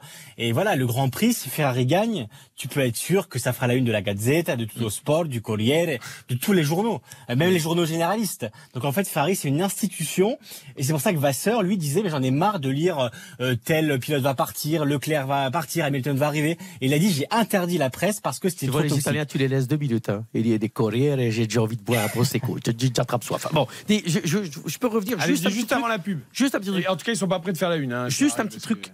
Je regarderai quand même toujours, avant à moins que ça soit signé, que Luis Enrique, mais l'histoire de Conceição, parce que son agent, c'est qui? Ah, mais justement, il peut pas. George Mendes. toujours, non. Luciano Donofrio, qui Oui, est toujours là derrière. Il est maintenant un peu Et- proche de Mendes. Et oui, oui, Ah c'est oui. Luciano qui tire les, les- les ficelles. Et je vous dis que Luciano, est, Luciano Frio est fort et que je vous dis que si tout d'un coup ça commence à chauffer avec le président de son club, à Sergio Conceição, je vous dis pas qu'il pourrait pas rentrer dans la danse. Et quand peut je aller vous à dis- Marseille aussi. Et quand je vous dis que c'est bien, pourquoi? Vous parlez de poly... Bruno parlait d'être polyglotte. Il l'est Oui, complètement. C'est un mec À qui a des coronets. commencé, Vous savez que Marc Delire, un journaliste belge, il a pris une tartiflette euh, euh, au au bord du terrain parce qu'il lui avait mal parlé. Il lui avait dit T'as fait un match. euh, hum, hum. Prendre une tartiflette, c'est très bien. Non, non, je vous dis pas que c'est très bien. Je vous dis que c'est un mec qui a un caractère fort. Si vous dites ça, quand vous parlez de mec qui a un mec qui a de la poigne, ah, le lui, serait bien à l'OM aussi. Hein. Ah, c'est Ah, trop chaud. eh ben pourquoi pas Marcelo Gallardo apparemment s'évapore. On en parle juste après la pub avant d'évoquer aussi le niveau inquiétant de la nationale Mannschaft avec David Lortelari il y a un an de son euro en Allemagne. La Mannschaft ne gagne plus. catastrophe. C'est une catastrophe. Euh, Nous y revenons sur tout ça juste après la pub. RTL Foot. RTL Foot, le conseil de l'Europe. Le meilleur du foot européen sur RTL jusqu'à 22h ce soir avec Bruno Constant pour l'Angleterre, David Lortelari pour l'Allemagne, Guillaume Maillard Pacini pour l'Italie. Mathias Valton pour l'Espagne, on a même rajouté la Belgique, même s'ils sont pas au même niveau, Hein avec Stéphane Powell. Et on va parler d'Openda, tiens, tout à l'heure, c'est intéressant. Oh, Euh, Loïs Openda. Eh oui, oui, si, on met tout à l'heure, tout à l'heure. Euh, je voudrais qu'on évoque l'OM. On a beaucoup parlé de Luis Enrique, donc nouvel choix euh, numéro un du Paris Saint-Germain. À Marseille aussi, on cherche un entraîneur, Baptiste Durieux, pour remplacer Igor Tudor qui a jeté l'éponge. On nous annonçait, ça y est, Marcelo Gallardo, c'est fait et tout. Ah, bah, apparemment, non, finalement, c'est un peu comme Nagelsmann. ça va pas se faire. Euh, c'est dommage. On a tous envie de voir Marcelo Marcelo Gallardo qui a tant brillé avec River Non, Plate. vous avez. Non, non, attendez. Marcelo Gallardo, ce qu'il a fait avec River Plate en tant qu'entraîneur, euh, tout le monde a en envie de le voir en Europe. Après, moi, le voir à Marseille, dans un club où il s'est fait casser la gueule dans le couloir, euh, quand il jouait avec l'AS Monaco, où tout a commencé pour lui. Ça, votre Je lui envoie juste le message. Marcelo, Monaco cherche un coach. C'est là où tout a commencé pour toi. Oh ça me paraît très logique. Mais bon, voilà, à Marseille, ça devait être chaud, ça devait être bien, ça devait être si. Ah, finalement, Non, mais ça, ça- ça montre quand même, moi je trouve que les entraîneurs, et un peu comme les joueurs d'ailleurs, sont en train de prendre le pouvoir dans le football. Les joueurs, on l'a vu depuis quelques années déjà, des joueurs qui vont au bout de leur contrat pour décider de leur avenir et choisir le club où ils vont, quitte à re-signer en étant libres dans le même club où ils sont, on l'a vu avec Mbappé. Et je trouve que les entraîneurs sont en, fin en train de faire la même chose, dans le sens où ils prennent énormément de temps pour discuter de tous les aspects, de tous les détails, dans, la- dans quel confort ils vont pouvoir travailler, avec quels moyens, avec quelle personne. On a vu Nagelsmann, c'était très long avec Chelsea, il est finalement refusé. Ça a été long avec Tottenham, il a finalement refusé. PSG, pareil. Donc c'est quand même assez étonnant. qu'ils sont pas toi qui connais bien le Et, football et Gallardo, gourmand Gallardo, à un moment donné, Gallardo, ça fait quand même des années qu'on parle de lui en Europe. Il a toujours pas signé pour un club européen. Il prend son temps en se disant est-ce qu'il est trop gourmand, est-ce qu'il est trop exigeant, ou est-ce que c'est aussi quelqu'un qui veut travailler dans les bonnes conditions, comme de plus en plus d'entraîneurs? Alors pourquoi pas Mar- euh, Marseille? Je- On imagine bien le côté ferveur du public euh, par rapport à River Plate, tout ça, et puis il connaît La pression, il ouais. tout. La pression, ça va aller. Mais Marseille, c'est quoi? C'est l'interrogation sur l'équipe qu'il aura à dispo. Le Longoria, on sait qu'il va, c'est le roi du mercato. Il va Alors, encore acheter il y a 15 joueurs. agent. Quel- Quel projet sportif, quoi, surtout Il Pour a être, tout, pour être tout à fait factuel, il avait une offre orale, pas écrite, de Gallardo, et c'est Marseille qui l'a relancé une fois, deux fois, relance qui sont restés sans réponse. Voilà. Et où on n'a pas les éléments aujourd'hui de, de- de ce silence de la part de Gallardo. Mais effectivement, il y a euh, Marseille aujourd'hui, c'est à la fois magnifique et à la fois tragique. C'est intéressant ce que tu dis, mais, mais c'est un point de vue, hein, mais j'ai déjà dit d'ailleurs chez Eric et, et même chez notre haut vénéré grand chef, euh, Monsieur Sansfourche, dans notre émission. Mais On refait que- le match, le samedi. euh, on, on- on refait le match. Alors, je, je vais te dire un truc. Moi, ce qui me dérange, et je pense que ça fait peur, tu parlais de pourquoi certains entraîneurs refusent, et par rapport à ce que tu dis, c'est qu'à un moment, les entraîneurs de qualité, il faut arrêter de les prendre pour des meumeux. Bah, bien sûr. C'est-à-dire qu'à un moment, il faut arrêter de les prendre pour des cons. Parce qu'à partir du moment où tu dois venir coacher une équipe, que tu es à trois semaines de la reprise de- des entraînements de la préparation, Début juillet. T'as- début juillet, tu n'as pas encore ton groupe. Mm. Tu sais qu'avec euh, ce président, excusez-moi, pour moi c'est un président agent, hein, parce qu'il fait du business. Ah ça, il adore. hein, les mer- les mercats. Il est très fort. Il a Ah, plein il, d'idées. ah Mais bah, il en prend en place, il fouille. hein. Après, après, faut quand même Heureusement rappeler, qu'il est là, quand même. Bah, Ça faut fait quand même des rappeler jolis que c'est un contexte particulier où il y a un énorme déficit et ils doivent euh, aussi renflouer des caisses. c'est quand même Bah, le roi. salaires, il faut le payer, hein. euh, Non, mais roi. c'est- J'en prends 15, j'en vends 18. Ouais, mais euh, il essaie quand même de remettre le bateau. Et euh, il a des bonnes idées. C'est compliqué, hein. C'est coups. Je C'est- pas, un- c'est pas un dossier facile, l'OM. Bruno, j'étais Au niveau des finances. humblement, qui s'appelle l'AS Monaco, et j'ai côtoyé Monsieur Longoria. Donc il a un réseau, c'est terrible. Et quand tu es scout et que tu arrives dans un club, bah, tu as un réseau, tu as plein d'agents. De plein. Et donc, si tu veux, si euh, Eric Silvestro, s'il est scout, il peut aussi faire 30 joueurs. Après, t'en laisses, t'en vends 15, tu fais des trafics d'argent, il y en a toujours bien un qui va réussir. Moi, je te dis que cette politique de sport-là, cette politique sportive-là, elle est très dangereuse. Et les entraîneurs, on en revient, pourquoi ils refusent? Mais est-ce qu'il l'a fait parce qu'il l'a fait partout ailleurs ou est-ce qu'il l'a fait parce que le contexte de Ah, l'OM avec des même. pertes financières énormes, tu dois faire des coups Ah non, et pour faire connu, non mais l'OM doit faire des coups, ils doivent vendre, ils doivent Après, vendre le l'OM. problème de l'OM, c'est qu'ils doivent vendre, certes. Eh oui. Mais le problème de l'OM, c'est Ils vendent qui? qu'ils ont une politique, c'est- c'est ils ont une politique salariale qui est au-dessus de leurs moyens. C'est-à-dire qu'ils ont réussi à faire venir des dont, mecs. dont ils ont hérité aussi au tout départ. Ils- Certains. Ils ont hérité d'un- d'un d'un- d'un club qui était très très mal géré financièrement avec des énormes salaires et ça met du temps à se délester de mais tous ces salaires. Longoria, il a On l'avait beaucoup- vu avec Strootman. hein. Longoria, il a beaucoup de bonnes idées. Euh, il fait de très jolis coups. Mais des idées, Euh, il, a, hein. il a du bagou. euh, il sait faire. Il a plus de bons coups Après, réalisés que de mauvais pour Il l'instant. vit aussi un peu au-dessus de ses moyens. Il vit au-dessus de ses moyens. Et après, tant, tant que, tant que l'actionnaire derrière, M. McCourt, euh, Écoute, couvre écoute. euh, et suit, bon, bah, pourquoi pas Écoute, écoute-moi bien, Eric. L'optimisation était, on fait tout ça pour essayer d'être en Champions League. Bon, Et attention, parce que s'il passe pas le Raté. Ah et oui, le bah, barrage, ah non, là, ça va être là, Ils sont sur un fil. hein. Ils sont là, sur un fil. Là, ils sont sur un fil. Un, Brel disait, le grand Jacques, euh, il ne faut pas jouer les riches quand on n'a pas le sou. À un moment, c'est un petit peu ça. C'est qu'à un moment, tu es tout le temps à la limite de dire ah, je prends des risques, je prends des risques, je prends des risques. Mais moi, j'ai quand même une question, messieurs. tu viens un peu à crédit. Chancel, tu, complètement. Chancel Mbemba. Ah, ça y est, on nous a, moi je le connais bien, il est passé par Anderlecht, vous le connaissez tous. Il arrive à Marseille, après 15 matchs, ça y est, on a le. Et c'est vrai en plus, hein, Ah, il fait une très bonne il fait Super saison. Super saison. Tout d'un coup, le mec, il joue plus. Pourquoi il joue plus? Si t'es Langoria à un moment, tu peux pas dire au pépère coach, hé mec, Chancel Mbemba, il est bon, il doit continuer à jouer. Parce que lui, tu parlais de faire des reventes. Lui, tu dis à un moment, tu peux espérer de le revendre. Fin de saison, il joue plus, donc tu l'exposes plus. Moi, j'ai un petit peu de mal à comprendre la gestion sportive de ce club. Et j'en termine. C'est pour ça que, comme disait très justement Baptiste, à un moment, les mecs, à un moment, faut pas les prendre pour des cons, les entraîneurs. Ah bah, Ils c'est disent, sûr. mais je vais jouer avec quoi? Et c'est pas le 421, championnat de France. Alors maintenant, il y, a- il y a une autre question qui se pose. Marcelo Gallardo, ça semble s'envoler. D'ailleurs, attention, hein, euh, on, on en a beaucoup parlé de Luis Enrique, de Sergio Conceição, et pourquoi pas le PSG Il a quand même joué au PSG. Euh, Il, est- il est- il a été. Monaco, euh, je réitère mon truc, mais comme ils sont sixième, ils jouent pas de coupe. Il est dans la liste, vois hein. mal arriver à Monaco, Euh, mais bon, pourquoi pas. Euh, alors, pas de Marcelo Gallardo. Alors maintenant, on évoque euh, Paolo Fonseca de Lille. Euh, ou Marci- Paolo Fonseca, mais vous croyez vraiment que Lille va laisser partir son Mais jamais de la vie. Olivier Létang, il, il s'y fait ça, il est mort. Olivier Ledbot, déjà, les, les- les deux, ils, ça fait plusieurs fois qu'ils envoient des messages dans la presse avec une volonté affichée de travailler ensemble. Ils, ils travaillent déjà sur l'effectif pour la saison prochaine, donc euh, ce serait un peu incongru que Donc, on Fonseca nous s'en va. enrhume et, un peu. et surtout, là, le, le- l'étang là, de, de ce qui sort ce soir, de, de- de ce qui fuite, et la, la tendance, c'est évidemment qu'il reste. Ah, il a quand même contrat, hein, Paolo Fonseca. Mais Tout à fait. bon, en tout cas, si Marseille le veut, il va falloir payer. Non, non, Ça mais- veut dire sortir Non, mais encore des même- Olivier Létang ne peut pas se permettre. D'abord, il y a des actionnaires, mais vis-à-vis des supporters, vis-à-vis de cette saison où tu es quand même un peu. Tu es content, mais à la fois, tu es un peu déçu parce que tu te trouves à trois pour pas faire l'Europa League. Tu fais la Conférence League et encore. Olivier Létang ne peut pas se permettre, à titre personnel, et moi j'ai un énorme respect du travail que fait monsieur Olivier Létang au LOSC, je pense qu'il va consolider sa position de président de club en gardant monsieur Fonseca. Christophe Galtier est libre. Il est Marseillais. Bah, ça, ce serait pas une mauvaise idée. Moi, je lui souhaite pas. Ah non je lui souhaite plutôt de prendre une année sabbatique pour euh, souffler. J'aime pas trop ça, les coachs. hein. Je pense aussi qu'il a dû prendre quand même une grosse secousse. euh, euh, non, non, mais euh, d'avoir vu Rudy Garcia lui souffler euh, Alors, le Napoli. justement, va une énorme déception. Guillaume, bien sûr. Après, je sais que son nom est cité, enfin, et circule du côté de l'Angleterre.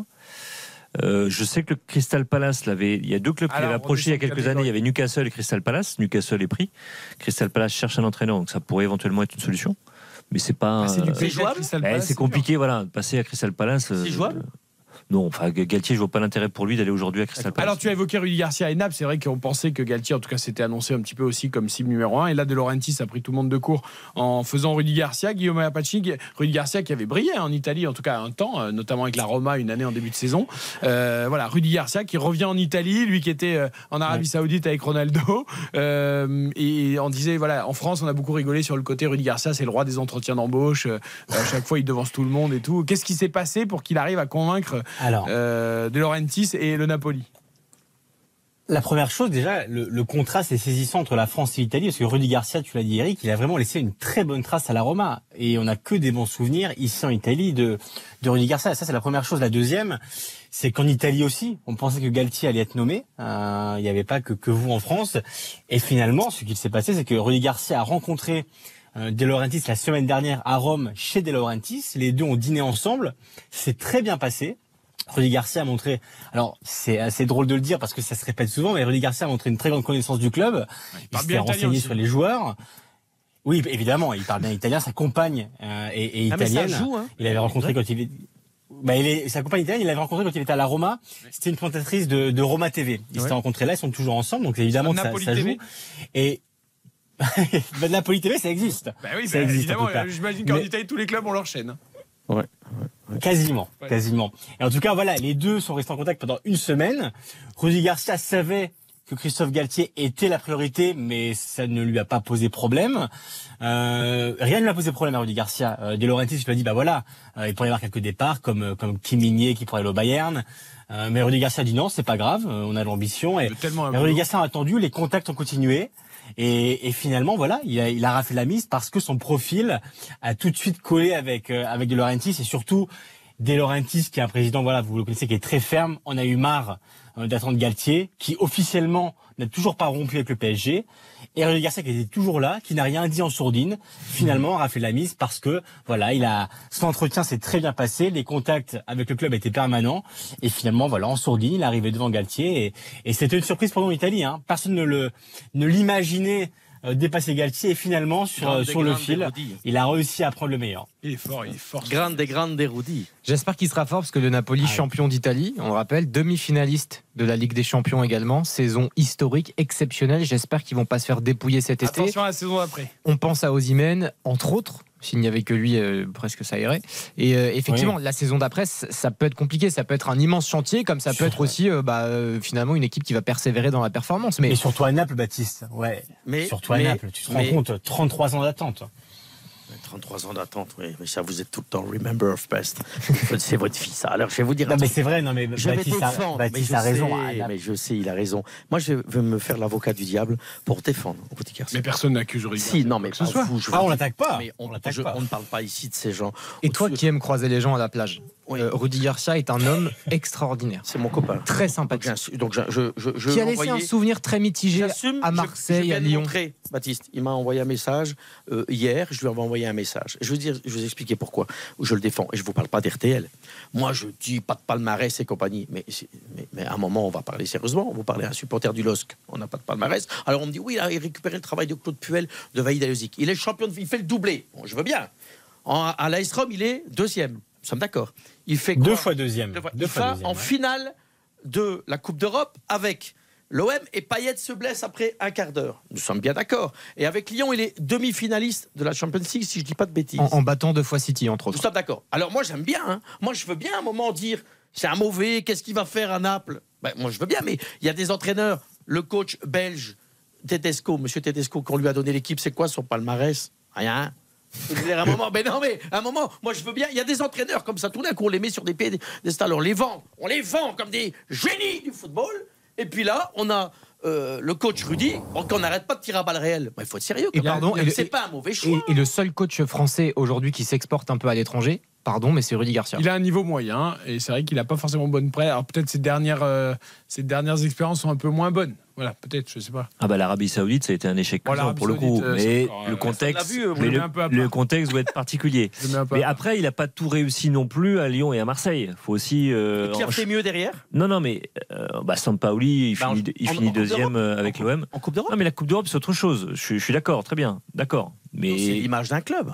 Non, non, mais je suis d'accord. Mais L'Europe. le- le- un club, c'est le championnat. La priorité, c'est le championnat. Et avec Lyon et avec Marseille, il- ça n'a pas été euh, une grande réussite. Je, dis peut-être aussi qu'en France, on ne sait pas apprécier ce type d'entraîneur. Peut-être que sa personnalité euh, dérange un peu. Oui, Il y a peut-être de ça. Et, hein. et moi, je suis curieux de savoir ce qui, ce qui va faire à Naples et si ça va marcher pour lui. Je, je lui souhaite, Non, évidemment. mais je dis pas Bruno que c'est le meilleur entraîneur du monde. Je dis qu'il y a un moment, il y a une espèce dans dans, dans quelques l'ensemble des entraîneurs. On a, il y en a certains qui ont comme ça une cote pas possible, alors que quand tu analyses vraiment bien leurs résultats, euh, c'est pas non plus. Ah, mais honnêtement, euh, honnêtement, extra- honnêtement, Guillaume, et Guillaume l'a dit, personne n'imaginait que Rudy Garcia se mette dans la course ça. du Napoli et arriver là. Moi, moi, ça me, Moi, ça- ça génial. soit il a un très bon agent, ou soit il est très très fort effectivement euh, à l'oral. Mais, euh, mais voilà, c'est mais, mais très bien parce que faut reconnaître qu'il y a peu d'entraîneurs français qui s'exportent à l'étranger depuis quand même ça, à part Zidane, mais Zidane euh, était déjà à Madrid et euh, il était déjà chez lui puisqu'il est Zidane. et puisque c'est Zidane. En dehors en dehors de Rudy Garcia, effectivement, Il y en a pas. il n'y en a plus. C'est pour ça que personne n'attendait Galtier à Paris non plus. hein. Il y a des surprises dans le football. Euh, je vous signale, je fais une toute petite parenthèse. euh, Verstappen vient de remporter le Grand Prix du Canada. C'est pas vraiment une surprise devant euh, Fernando Alonso, hein, toujours là, Fernando Alonso, et Lewis Hamilton. Et quatrième et cinquième, les deux Ferrari qui feront peut-être pas la une de la Gazzetta, mais qui auront peut-être un petit article. Ah, c'est le meilleur résultat de la. Ah mais c'est c'est un des meilleurs résultats de la saison quand même, quatrième et cinquième. Ouais, mais- ouais, mais non. Non, non, mais pas, pas quand même en une. Les amis, on va marquer une courte pause. Et après, je voudrais Il y a la parle- Nation League aussi, tout le monde s'en fout. hein. Euh, 0-0. 0-0 à la mi-temps. on, on en a fait. Contre la Croatie Quand et les. Français et les Belges la joué. Ça a été un ramdam avec cette Nation League extraordinaire. C'est à cause Et de vous, ça. Ah oui, mais quand tu tout joues le pas la phase finale. Alors qu'il y avait Espagne-Italie quand même il y a deux jours. Moi j'ai dit il n'y a aucune télé belge qui a retransmis ce match. J'ai dit mais en fait quand c'était euh, France-Belgique C'est c'était le match de l'année. Et maintenant il y a donc une grosse communauté italienne et espagnole et tout le monde s'en fout. Bon, on en Et tout parle. le monde s'en fout. 0-0 entre la Croatie et l'Espagne à la mi-temps. En finale, on rappelle que l'Italie a pris la troisième place en battant les Pays-Bas 3 buts à 2. On a encore plein de choses à évoquer. La National Mannschaft avec David Lortolari. Je voudrais qu'on parle de Kylian Mbappé, quand même, le Real. euh, Ils disent rien là, depuis quelques jours. Est-ce qu'ils travaillent Mathias Dalton va nous donner les dernières infos. Et puis, gros duel également entre le Paris et Milan pour Marcus Thuram. Eh oui, où va-t-il aller? On en parle avec au courant, à Paris, Herpet. les- À tout de suite, juste après la pub. RTL Foot. RTL Foot, le Conseil de l'Europe. 21h45, nous sommes ensemble encore jusqu'à 22h avec Stéphane Poès, Bruno Constant, Mathias Valton, David Lortolari, Guillaume Mayer Pacini. Tout le monde est là. Euh, Je voudrais qu'on entende un peu David Lortolari. Parce que la nationale Mannschaft, et c'est pas pour nous déplaire, parce que c'est un- quand même un, un ennemi juré du football. Grosse filous. Hein Euh, L'euro, on rappelle que c'est en Allemagne dans un an, mon cher David Lortolari. Ça va pas fort pour la Mannschaft, hein on est un peu dans le doute. Hein Oui, et il faut revenir un peu en arrière, même si Stéphane n'aime pas le passé. Euh, il faut revenir un peu en arrière. 2018.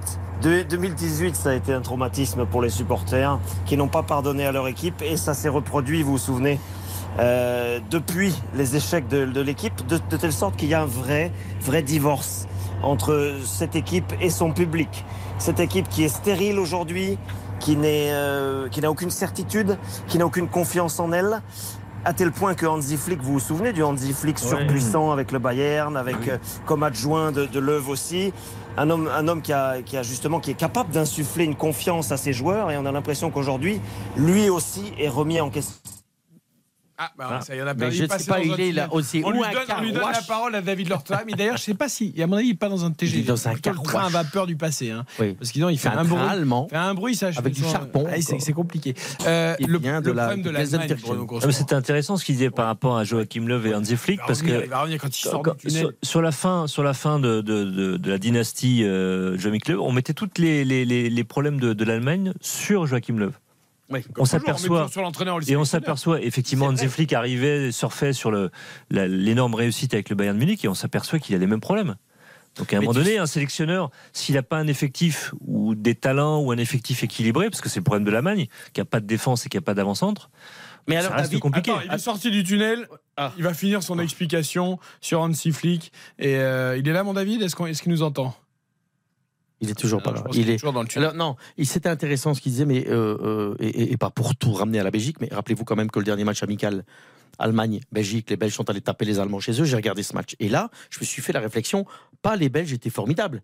C'était une équipe d'Allemagne, mais, tu, mais, mais je me- disais, mais et alors pour revenir, ça veut dire qu'ils ont perdu ce fighting spirit, ce, ce truc à la- à la- à- Bah, le réalisme. à la- La le réalisme. ouais. Et là maintenant, tu as l'impression qu'ils ont perdu la flamme. a l'impression qu'ils ont basculé dans le, dans le beau jeu. Il y a eu cette mode de- du beau jeu et qu'ils sont un peu tournés là-bas avec des joueurs un peu différents, beaucoup plus techniques. Et effectivement, ils ont perdu ce, ce cynisme, ce cynisme qu'il y avait dans leur, euh, dans leur jeu, dans Parce les grandes tu sais, ils avaient sur le terrain, à les grandes époques, Mathias Samer, et encore bien avant, Karl Heinz Rummenigge, et tout ça, ils avaient toujours des, sur le, le terrain des espèces de. Un peu des charognards, quoi. Ouais, des, des charognards, ouais. des monstres. Maintenant, dans cette équipe-là, il y a des très bons joueurs. Il y a Müller, mais il, Il y a Müller, mais il il, arrive sur la fin. ouais. Plus, tu sais, des mecs, Oliver Kahn, quand il est dans les buts, tu le regardais, tu baissais les yeux, quoi. Là, maintenant, t'as l'impression que c'est devenu une équipe normale. Mm. Rudiger, c'est quand même pas mal. hein. Ouais, mais il fait pas peur, moi, hein, Rudiger. Ah bah, il Euh, fait peur à Haaland, mais. Dans le micro, on me dit ouais. Rudiger, Rudiger, mais il Sur fait la peur. durée, il fait, il fait pas trop peur. Non, mais quoi. le vrai problème aussi, c'est, tu l'as dit, ils ont pas de numéro 9, ils ont pas d'attaquant. Ouais, ouais. Ça, À Full Krug, il a fait un peu le beau. le- le- le- le- il y avait le côté un peu rigolo. Mais Averts en numéro 9, et c'est, euh, c'est pas à Bruno que je vais l'expliquer. ouais. Ça va durer combien de temps, Averts en numéro 9 Averts n'est pas un numéro 9. Non, mais il faut qu'il faut. Non, Ce c'est pas pas un numéro 9. attaquant. Non, c'est un 9,5. C'est un C'est neuf et C'est un 9 c'est- et c'est demi, donc un 9 et 9 et demi. demi, ça joue pas en 9. Mais, mais comme, tous les jou- comme tous les joueurs qu'entoure un peu le numéro 9 en équipe d'Allemagne, c'est des faux ailiers, des milieux de terrain offensifs. Il y a beaucoup de joueurs qui se ressemblent. Et au final, C'est On a, on a c'est- perdu Sané, Leroy Sané, qui était magnifique avec City, il a complètement euh, décliné euh, depuis qu'il a quitté le club. Euh, Gnabry, on l'a perdu. Gnabry, qui, qui, C'est bien fini avec Maurice, ça t'a depuis bien longtemps. Et hein. alors cette fois il est sorti du tunnel David Lortolari. Est-ce qu'il est sorti? Oui, il est sorti du tunnel, on l'entend. Ah oui, là c'est de pire en pire. Il est carrément, Il pleut, dans, là, il est carrément dans le truc à charbon. Il prend une Euh, là, vous êtes dehors sous la pluie, mon cher David. Euh, Ouais. On parlait de cette équipe d'Allemagne qui a plus d'avant-centre, Niabri et Sané qui sont perdus, la défense vieillissante et pas de relève. Euh, vous savez, c'est fini. On est à un an de l'euro, on est à un an de l'euro. Alors s'il y a une relève, il y a une relève, figurez-vous que sur la, la courte défaite en Pologne, euh, l'homme qui a eu la, la bonne note euh, en Allemagne, donc c'est vous dire quand même à quel point Alors, vous pouvez on est obligé d'aller chercher des entendu. Malik Thio. Malik Thio. Oui, mais enfin bon, David déjà, Oui, mais il est- déjà, déjà, David, truc- t'es en train de nous vendre l'Allemagne avec. Dadi- avec euh, Incroyable, Thio. mais je suis d'accord. Non, mais déjà, vous avez dit un truc qui va pas. La défaite contre la Pologne. Oui, C'est une phrase qu'on ne devrait pas, on devrait pas absolument. prononcer. Juste absolument. pour expliquer rapidement aux auditeurs, Malik Thio, défenseur de 21 ans, Guillaume pour en parler, de l'AC Milan, qui est, qui est pas du tout, euh, il est pas là pour être un taulier de, de la Mannschaft. hein. Je Ouais, veux mais- déjà le rappeler. hein. Euh, c'est ça. Enfin, ouais, mais lui, il nous, il Non, nous on annonce, s'accro- David, on que s'accroche à pas grand-chose, David. Ouais.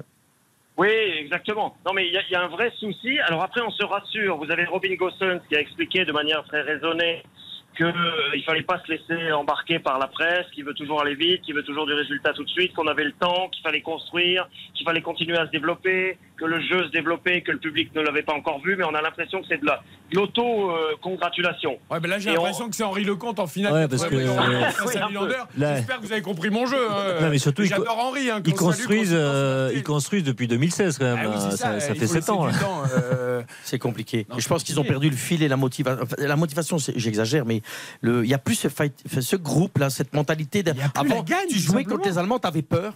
Tu n'as plus, plus peur. Et pourtant, un homme averti est- en vaut deux. Vous avez compris Ah, mais moi, j'avais une question pour David. Je- forme, hein. Il y avait eu le, le passage de Pep Guardiola euh, au Bayern de Munich, qui avait un, un peu changé les mentalités, euh, qui avait un peu révolutionné le jeu par rapport au football allemand auquel on était habitué. Est-ce qu'il n'a pas, lui, un peu changé les mentalités, mais finalement d'une mauvaise manière? Est-ce qu'il n'a pas donné des mauvaises habitudes à tous ces joueurs qui veulent jouer ce football-là, alors que c'est pas la culture en Allemagne? Ben, la, la difficulté, c'est que ça a engendré effectivement un style de jeu assez léché, à l'image de Kimmich. Kimmich, euh, même Goretzka, même Gundogan, qui sont des joueurs magnifiques. Mais à côté de cela, vous n'avez pas aujourd'hui l'équilibre avec des joueurs qui vont être capables de peut-être de mettre quelques coups, peut-être euh, de, de prendre un temps au moment. Vous n'avez pas, ça a disparu cette mentalité-là. Et c'est pour ça que les Allemands ont l'impression d'être un peu euh, dénaturés aujourd'hui. Ils sont un peu perdus.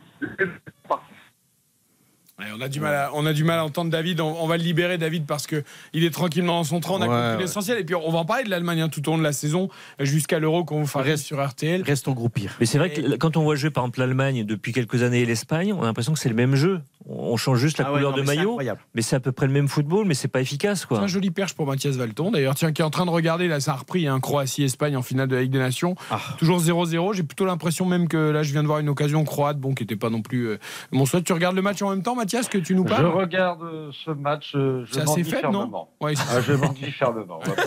C'est vrai, Mathias C'est pas le France-Belgique euh, d'il y a deux ans. hein. Ah non, mais parce que voilà, moi je le regarde vraiment aussi d'un œil en même temps qu'on débat dans l'émission, mais il n'y a pas l'air d'avoir grand chose. Ben moi j'ai bien aimé le. Alors je vais pas vous dire que c'était extraordinaire, mais le- l'Espagne-Italie, moi j'ai trouvé ça assez intéressant dans, dans, dans ce que j'ai vu. Alors effectivement un match de fin de saison. C'était faiblard défensivement quand même. hein. Oui, mais j'ai vu des choses Ouais. intéressantes dans, dans l'animation offensive, notamment les Espagnols. Ah, puis c'est le nouveau héros espagnol, Mathias. Ah oui. On sait loup. Oui. Ah oui. il est magnifique, il est magnifique. Ah bah, Quelle belle histoire. 81 minutes, incroyable. Bah oui. Mais vous aimez bien, vous, les belles histoires hein, là, en Italie. Et Ah en mais Espagne. là, on est sur un attaquant à l'ancienne. Hein. Euh, Oui. On parlait Ouais. d'attaquant avec les Allemands. Là, c'est un vrai buteur, un vrai joueur de surface et qui est souvent bien placé. Ah bah le but qu'il Oui, met contre les, contre les Italiens, fallait, c'est vraiment ça, hein, tu as raison. hein. Ah bah oui. Il va mettre l'exter là en, ex- en extension. Mais moi, mais j'ai une tendresse pour ces vieux Ouais, moi aussi, j'adore. Moi aussi. Il y en a tellement. C'est le meilleur, buteur euh, espagnol de Liga. Hein. C'est- Cette année, 16 buts avec euh, l'Espagnol. Non mais euh, aujourd'hui dans le foot moderne, on a l'impression Bruno qu'il faut que tu sois euh, prendre la profondeur, dribbler, marquer en puissance. Ouais, mais je Si comprends c'est ce pas ça, t'es pas un joueur tendance, mais un bon buteur là dans la surface qui, J'aime qui bien, cadre à un chaque efficace. fois. Mais oui, parce qu'on a eu cette mode des attaquants numéro 9 qui se sacrifiaient un peu pour les autres, qui étaient très techniques. On a eu Firmino, on a vu Luis Suarez, et on a voulu un peu, on a eu Benzema évidemment, et on a voulu faire disparaître un peu ces. Et je trouve qu'à travers le retour en grâce d'Olivier Giroud, toutes les autres nations ont essayé de copier un peu ce modèle, de revenir finalement à un, Gerd Müller. à un neuf qui est pas vraiment une star, mais qui peut permettre Ouais, aux autres de briller. Ouais. Et tous sont revenus. Après, il y a aussi, euh, on en avait parlé, mais il y a, il y a un- il y a un manque de numéro 9 de très haut niveau dans le, dans le football européen qui est, qui est assez Mais- flagrant. Regarde la finale de la Champions League. Euh, Dzeko, on peut dire ce qu'on veut, mais à, son âge, 37 ans. ce qu'il fait. Il fait pas son meilleur match en finale. Non, non, pas- non, en Non, demi-finale, mais là, il, il est super au match saison mais le magnifique. finale, il est bien meilleur. Il est bien meilleur, mais il est là. Donc ça veut dire, Bruno a raison. Bah, Dzeko, c'est un joueur merveilleux. Mais non, mais ça veut dire qu'il manque quand même beaucoup de joueurs. À 37 Ah ouais. ans, t'es encore exceptionnel. Il a Ah oui, raison, mais c'est-à-dire, aujourd'hui, les neufs dont tu parles, c'est Haaland, c'est Mbappé, c'est ses côtés, voilà. Les... Ouais, c'est la, vitesse, c'est la puissance. ouais, ouais. T'as l'impression qu'il faut être spectaculaire. Voilà. Si t'es pas spectaculaire, t'es t'es plus. Alors que toi, c'est Horst Roubaix, toi, ta génération. c'est- Et non, mais moi, les euh, cogneurs. mais moi, clairement- j'ai- moi j'ai grandi avec euh, Atlé, Trezeguet, qui était. Alors Atlé, c'était le jeu de tête. euh, Tu mettais les ballons, il mettait des buts. Trezeguet, euh, c'était pas le joueur le plus élégant, loin de là. Parfois, tu Inzaghi. vois. Inzaghi. Et bah, mais Inzaghi, bien Inzaghi, sûr. quel joueur. Non, mais tu vois. Mauro et- Icardi, Et ces mecs-là te mettaient tous les buts qu'ils devaient mettre, ils les mettaient, quoi. Ouais, inconnu. Eh oui. Mais quand on regarde l'Espagne, l'Italie, l'Allemagne, ils ont à peu près les mêmes problèmes. Ils n'ont pas de numéro 9, ils n'ont pas de buteur attitré. Et alors, on pourrait débattre sur l'Italie, mais il n'y a pas de défense solide. Euh, les défenses de l'Italie, quand je vois Bonucci sans Chiellini, ça me fait penser à Varane sans Sergio Ramos. Euh, il, devient, il devient faible. Mais c'est quand même l'essentiel d'une d'une grande, d'une grande nation. C'est d'avoir une bonne défense et, et un buteur devant. Ouais, ouais, c'est vrai. C'est- bah, c'est- je pense que c'est toutes Mais, les équipes Guillaume au monde Bonucci, une il bonne défense. Bonucci, il aurait- Alors, il faut la arrêtent. Belgique, la Belgique, il n'y a pas de défense euh, en Belgique depuis, depuis des années. Mais on t'imagines un peu, et je dis ça, ça me fait mal de le dire. On doit faire une défense avec Watfeiss et Théâtre qui se cherchent à Rennes. Donc tu- t'imagines le manque, C'est dingue. le manque, dingue. le manque qu'on Mais- a actuellement en défense. Guillaume Bonucci doit arrêter, non? Enfin, Mais bien moi, sûr. J'ai adoré Bonucci, mais à un moment, il faut que ça s'arrête. Mais a- avant le match face à l'Espagne, il avait dit en conférence de presse, c'est ce genre de match-là qui va me prouver si j'ai encore le niveau ou non. Bah non. Il fait Et- une énorme boulette, d'ailleurs. euh. Et clairement, il l'a plus. Il l'a plus. Et, Ah et ouais, je pense qu'il est conscient. Mancini l'a dit. Hein. Mancini a dit, euh, voilà, il y a des pages qui se tournent pour parler de Bonucci. Donc je pense vraiment que c'était peut-être son dernier rassemblement. Parce que Bonucci, c'est quand même quelques temps qu'il est sur le déclin, pas seulement qu'avec la sélection, Est-ce- est-ce avec que- la Juve, c'est catastrophique. Est-ce que vous allez il est aussi temps faire, vous allez aussi faire pour son au revoir euh, avec une cabriolet et faire deux tours de terrain comme hier et un hamburger avec Eden Hazard, la Une Belgique. Une Vespa. Oh, je m'en remets pas, je ne m'en remets Euh, pas. les amis, on a quand même fait quasiment deux heures sans parler de Kylian Mbappé. C'est que je vous, je vous dis bravo. bah, ça fait bravo, du bien, hein. Bravo, je vous dis bravo. ça fait du bien, mais quand même, je voudrais qu'on voilà, on glisse une petite, petite, euh, comme ça, une petite pastille, une petite cerise à la fin. À 21h56, Euh, bah non, mais Harry Kane, Mbappé, Mathias Valton, on en est où là Le Real, on les entend pas depuis deux jours et ils sont malades. Chiringuito doit faire une dépression. Euh, Qu'est-ce qui se passe?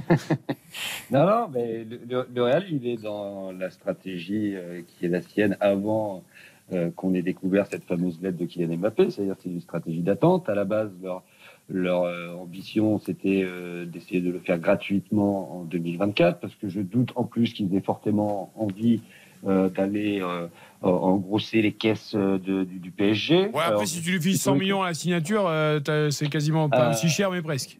bah oui, alors ce sera, ce sera forcément très cher. Ils ont cet argent-là de côté depuis euh, quand même, euh, euh, ça va être le troisième été maintenant euh, de, de la saga Mbappé. Hein. Euh, et donc, euh, on est plutôt dans une stratégie euh, d'attente. Et de toute façon, ils sont tellement, je vais dire, échaudés par ce qui s'est passé l'année dernière, où, où tout était en vrai ficelé. Et ils étaient euh, sûrs à, aller à 99% qu'il allait signer et sa volte-passe, et ben forcément ça, ça a fait mal. Donc ils se disent maintenant nous on attend et on veut que tout soit fi- ficelé, on veut des garanties, euh, même écrites on me dit, euh, de la part d'Mbappé s'il veut venir et c'est à lui de faire tous les efforts. C'est-à-dire, c'est à lui de forcer sa sortie, c'est à lui de se mettre d'accord avec le PSG pour avoir un, un bon, un bon de sortie, et après, ils- ils verront. Et effectivement, s'il y a une opportunité qui se présente, il faut pas être fou.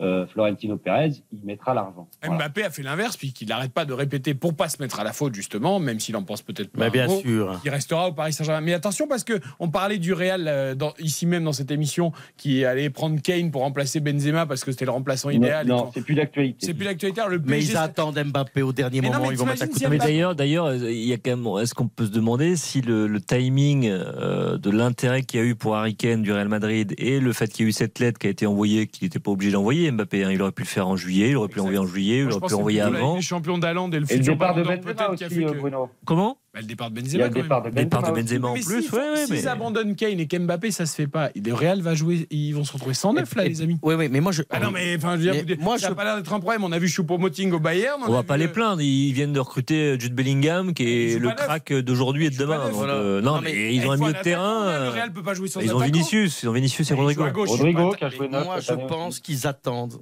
Kiki. Et que le Kiki ne vous en déplaise, ils savent très bien, il sait très bien ce qu'il a fait, à quel moment il l'a fait. Et il y a un moment, par concours de circonstances, ils se mettront à table. Ça va arriver. Ça va arriver aussi dans le PSG, il va être pas passé pour des losers. Ils vont, ils vont perdre un joueur, ils auront mis plein de thunes et ils, ils- alors, ils vont passer pour des idiots. Vous savez quoi Nous aussi, on va se mettre à table dans 45 secondes, une fois que l'émission c'est sera terminée. On va manger. Alors, on va- mangiare, on va les- mangiare. mangiare, mangiare, Oui, la pasta, la pasta, ah, si. Euh, on remercie David Lortolari, Mathias Valton. Bah, c'est l'heure hein, de manger en Espagne aussi. On mange jamais avant 22h. Ah, L'apéro, l'apéro. Voilà, euh, l'apéro, voilà, en regardant la fin de Croatie-Espagne. Attention à ne pas vous endormir quand même, 0-0 en Ligue des Nations. Merci à Baptiste Durieux, à Bruno Constant, notre voix anglaise, Stéphane Powell, qui a fait un long périple en TGV avec les orages, mais qui est arrivé jusqu'à nous. Et merci à Guillaume Maillard Pacini, notre voix italienne. Ciao ragazzi. La pasta, ça reste là-bas qu'elle est la meilleure. On parlera aussi de Marcus Thuram, tiens, dans les prochaines semaines entre Milan et le Paris Saint-Germain. Nous, on se retrouve dès demain, 20h40, 23h pour France-Grèce en intégralité euh, dans RTL Foot avec Philippe Sanfourche et Nicolas Georgerot, juste après l'émission de Flavie Flamand. Très bonne soirée à tous. RTL. Tout de suite, vous retrouvez le best-of du grand studio. Christophe Mahé avec Eric Jean-Jean, RTL, il est 22h.